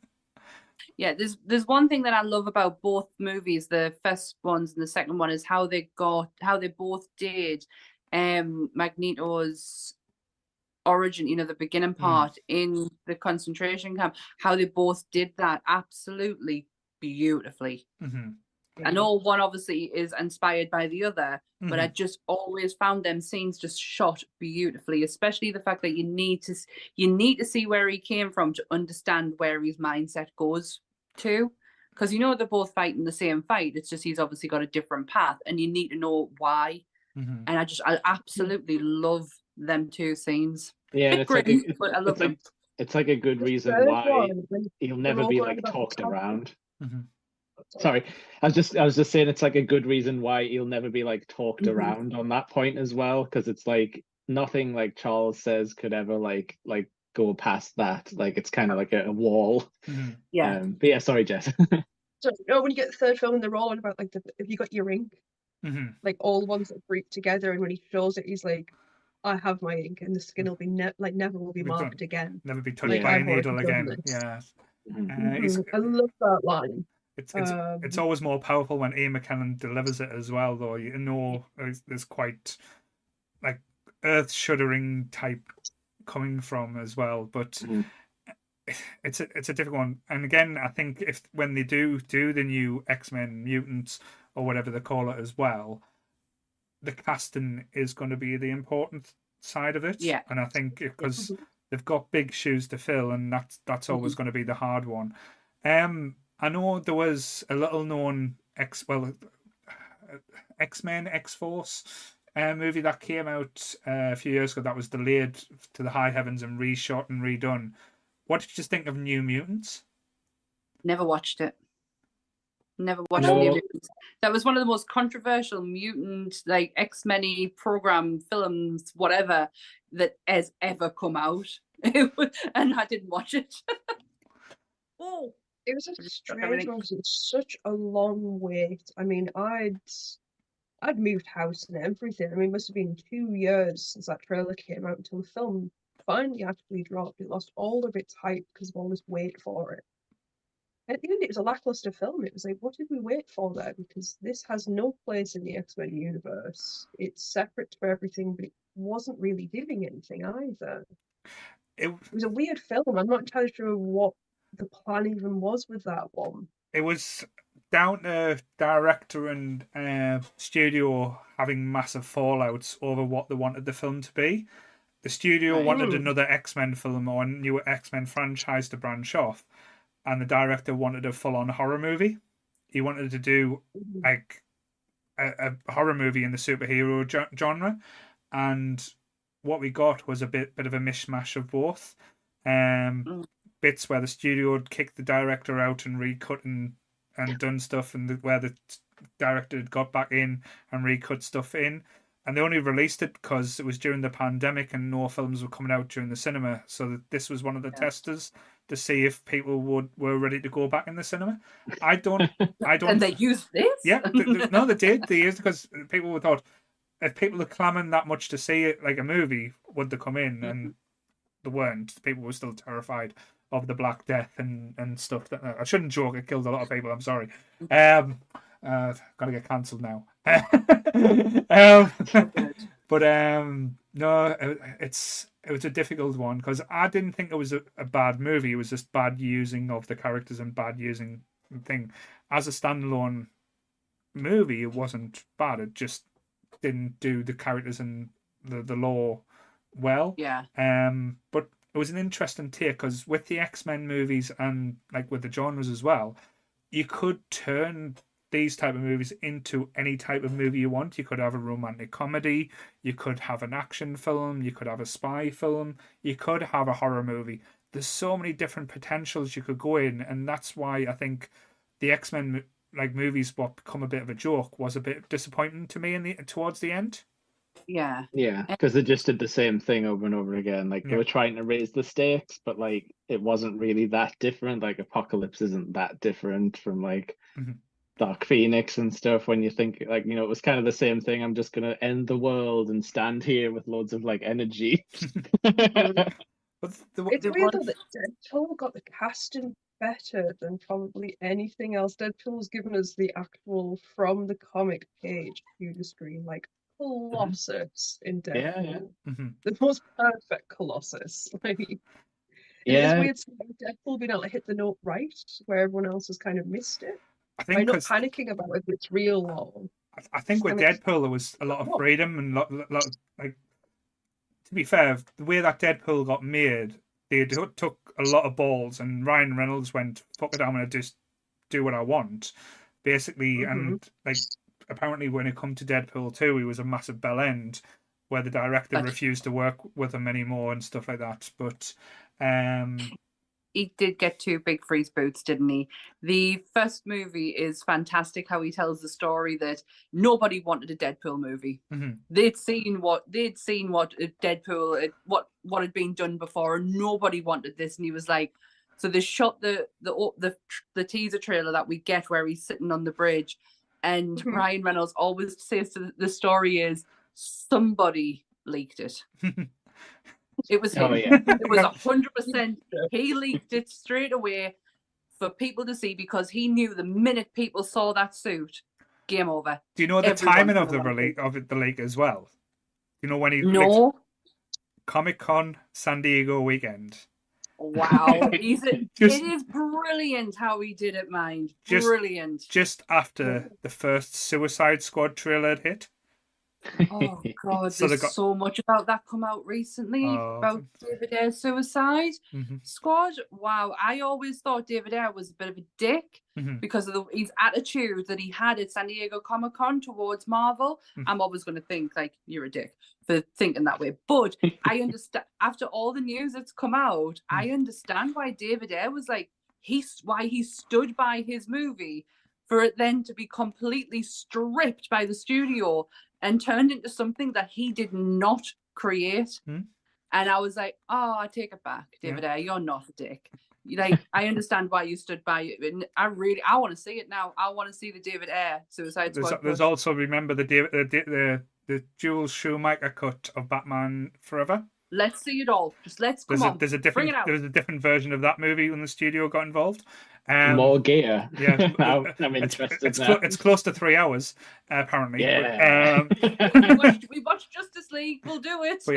But yeah, apparently there's a good finish trick now. Sorry, quickly. In Deadpool 2, you know when we see the actual second wave of the X-Men, where he opens the door and they're all in there, and they just sort of close it back over. Yeah. Because he always made the joke, obviously, we don't have the rights to anyone, so where is everyone in the mansion? It is just literally in pure luck. We were filming at the same time, and they were kind of across in one studio there and the other, and he was just kind of like, could you? And it's like, we're not coming across to yours, we'll film something for you, we'll send you the cut. Jennifer Lawrence is the only one missing because she wasn't on set that day, but the rest of the cast filmed just this 30-second thing, like, there you go. You can see the X-Men are there. Well, didn't Brad Pitt do his cameo for a cup of tea? Yes, he did. Yeah. I think that's past that. The school that the kids at in Deadpool 2 is the same school, and I don't know if you've watched this. Me and Ant did, and it was fucking phenomenal. The Gifted, the Marvel, the X-Men TV show, is the same school that's in there. Right. It's a reference to Mr. Sinister as well in the comics. Technically, that's his. It didn't have all the religion stuff, but yeah, he was running a school at one point for wayward children. Oh, I'm just trying to think now, because wasn't there a TV show that came out. Was it called The Gifted? Was it? Oh. It was The Gifted, yeah, because it has Polaris in it, and I absolutely fucking adored her version of Polaris. I thought it was brilliant. There was The Gifted, and then there was Legion. Legion, that's the one. Dan Stevens of Downton Abbey. Yeah, and who? I never finished that. No, we didn't either. We got told that it got cancelled in season 2, and I was like, oh, I don't want to, like, if season's 1 what we got, then that's fine. I'll be happy with that. I don't want to get into something that's not going to continue on, because the first season was phenomenal. It was some of the really good television. Wasn't the last episode that got filmed, didn't it have Charles? And that's why loads of people kicked off, because Charles Xavier came into it. Well, in the I can't remember in the first series. I don't know if it was season 2, but I remember they had a different... Well, it is his daddy, isn't it? I can't remember now. Legion is the son of Charles Xavier. You might be right. I don't know. Like I said, I might be wrong. No. It got too trippy, I think, and I was like, I'm a bit funny with shows where you can't trust what's on screen, if that makes sense. You know, where it's like, okay, the character is the character seeing this, or are they not? What am I seeing in relation to that? Because wasn't the bad guy in that Nightmare or something? It wasn't at all. I remember it was like Black Heart or something. Is that a Marvel bad guy? Who? I don't know. There's like this. Is that Nightmare? Yeah, he's like all black and just red eyes in the comics. I'm not sure though that he is Charles Xavier's son. You're probably right. They attempted one called The Runaways. Oh, fuck that show. Sorry, no. Fuck that show. No. It was terrible. I think they got one season and it was done. But I think the idea, what they were supposed to be doing was, I think it was supposed to be Paul Logan. I think it was supposed to be the audience were gone and these were the last of them. And it's keeping them safe for as long as they can, because now obviously all mutants are completely dangerous. But it's terribly done. It's a strange one. It's a bit kind of like Inhumans. It's a strange one because they pulled out loads of different ones like Lock and Key and stuff like that. That just was so bizarre. But Cloak and Dagger as well. Cloak and Dagger. Cloak and Dagger. That was the one. Is that DC or Marvel? There's too many. You don't know the thing. Look, Cloak and Dagger's Marvel. Oh, I'm thinking of Hawk and Dove. Hawk and Dove, yeah. In essence, the same characters, but yeah. The only thing, again, because I know we're talking about, like, say, the casting in the new Deadpool. What do you feel? Because there has been a bit of controversy about a rumored casting of a certain X-Men character in Deadpool 3 that people are not happy about. How do you feel about Taylor Swift as Dazzler? I love it. I love it. Fucking do it. It makes sense. It makes so much sense. If Dazzler is, it would make sense. Of course, it'd be bloody Taylor Swift. Yeah. If Dazzler was going to come out the woodwork, it would be Taylor Swift. Oh, let it be. I'm just the originals. It would have been Britney. Sorry. If it had been done in the original ones, it'd have been Britney. Yeah. Yeah, you're right. But no, let Dazzler be. Let her come on screen, and if it is in Taylor Swift form, let it be. Like, I love it. Hey, Swifty's been in movies before. She's in the Hannah Montana movie. You know, she might be part of the guild for all we know. I'm very curious though, because they're bringing everyone back instead of we're going to get Halle Berry, we're going to get James Marsden, we're going to get Famke Janssen back. No word on Anna Paquin. No word at all whether anyone's asked Anna Paquin whether she wants to step back. Anna Paquin act anymore. Did she not retire? That's what I do wonder. I was curious with this case if she's just not interested, or people forgotten that it kind of. Tell you what, she better be in fucking Trick or Treat 2. Sorry, if they didn't say one, she has to make a fucking return, or I'm boycotting that movie. She was the fucking sexiest werewolf I have ever seen. I will not boycott it, but she better be in it. But Paul wants to recast as Sabretooth, is what he said. Oh, yes. Or Wolfbane. I'll take her as Wolfbane. Yes. Oh, well. No, but certainly. So, wrap up now. So, any other points on the X-Men universe that we might have missed out on? I know, comics we could have talked about, like, say, the Ultimate Run was, in essence, some of the best comics, but also, like, say, more people to get their hands on. I know there was two things I wanted to mention as well, except personal stories, which I find quite funny. I had my first ever date with a girl I took to the pictures to see X-Men 2. So hell yeah! So that was my personal experience. So that was a sweet. I was that nervous, so I didn't even hold a hand or kiss. I appeared, but.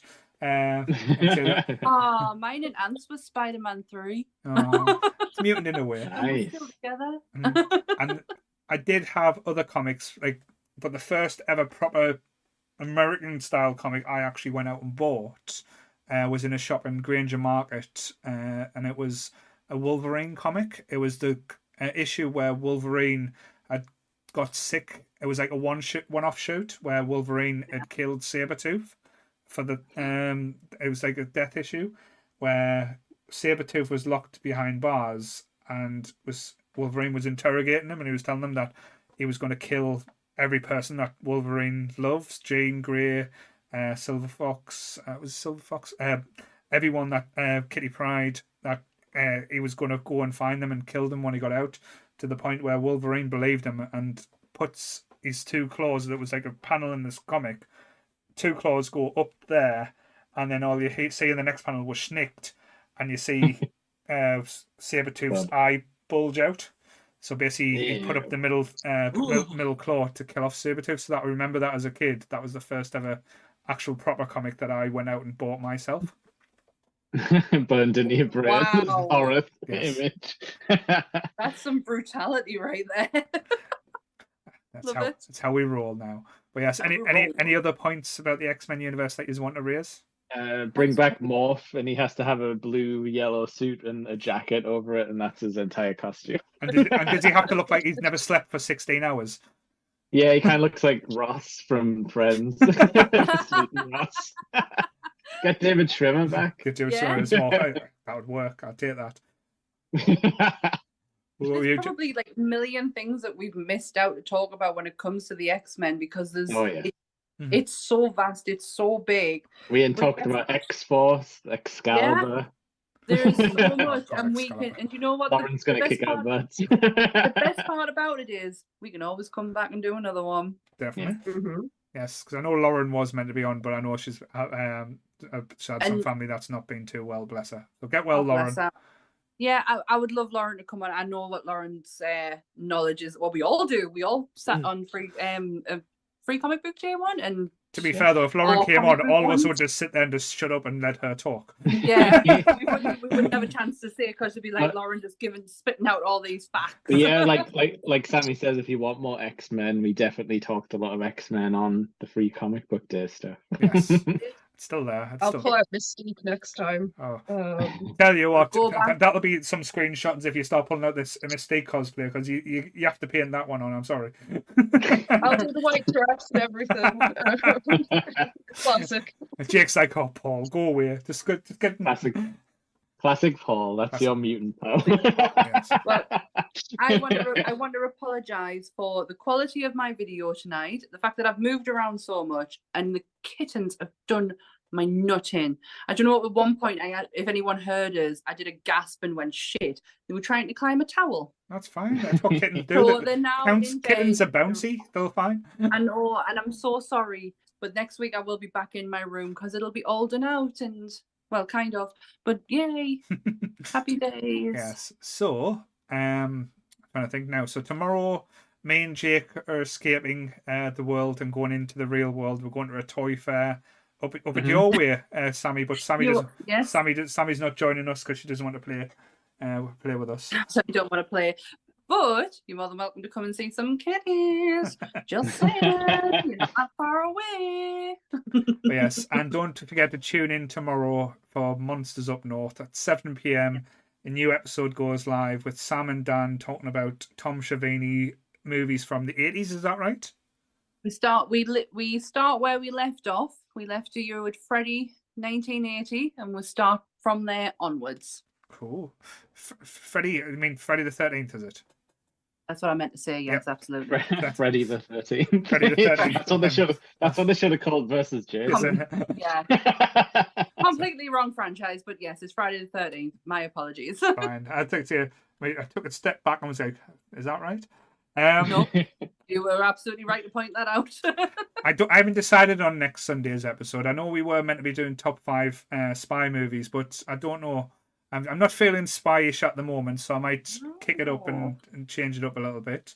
But yes, like I said, Goodwill is taking a week off, I believe. So I don't think Goodwill will be streaming this Friday. So I might text him and take over his spot. I don't know. I might just be that kind of guy. Yeah, it's going to be a big, cracky week. I'm sure we can figure out how to fly a spaceship between all of us. Yeah. Yes, and Jessica will be returning again.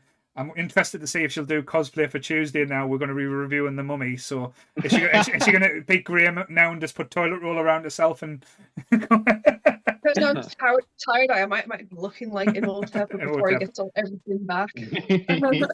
Yes, on Tuesday, Lee, Beth and Jessica is joining me to talk about one of the sexiest movies, sexiest PG movies, shall we say, of the 90s. Fun for all the family. On Tuesday at 1 p.m, so it'll be a lunchtime stream for everyone. Anyone else got anything you just want to plug? No, Monsters tomorrow, next Sunday is Undecided. Mm-hmm. Yeah, I'll come in with some games during the week to keep the. I'll talk to the chat, the horrible chat. No, yes. I love you. The fucking creeps. What about you, Jess? For me now, I suppose, I can promote my work. Yes. I now work for a company. If you're ever looking for sword replicas, your form builds for cosplay, up to like all your top end merch nerdy wise, go to a site called The Sword Stall. And we were at pretty much every convention. If you've ever been to a convention, you'll have seen us because we have the biggest bloody stall there. And it is just, it's everything you can imagine in nerdism, any weapon you ever thought you wanted. We sell it. All 100% legal and non-dangerous. Pretty legal about what we sell. Within the UK rights and laws about what we do. But yes, I do that. And about to start the con train again next month. So cool. And hopefully we'll see more. Jessica. And we'll see more of Jessica in a cosplayer as well. Like I say, if you ever get bored, just send some pictures on Nerdy Up North. It's fine. Like I say, the geeks will enjoy that as well. But yes, so trying to think now because there was something. Yes, if you haven't already, anyone who's watching this, I'm going to be a dick now.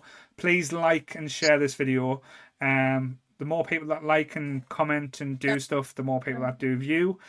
We are growing every time. We are getting closer to 1,500 subscribers, which is great. We did hit a milestone on the Facebook group this month. We hit 15,000 followers on the Nerdy Up North Facebook page, which I didn't know there was 15,000 nerds who would follow us, but there seemed to be. So very happy with that. But yes, and again, any questions or anything, please come in the group. Please, not literal, but come to talk to us in the group. Sorry. And also, if you ever do want to join us on the Discord, the Arcanny Bunch, there is a few weirdos which you can just ignore. Chris is a bit of a dick. But in all honesty, you will find one of the nicest group of people. You will make friends on our Discord. I guarantee. You tolerate a few of them. The only reason I talk to Chris is to get close to Molly. Hi Molly, hope you're watching. Moving on to another MILF now, so that's fine. Sam's just looking at us going, he should shut up now. So yes, so same bat time, same bat channel. See you nerdy everyone. Bye.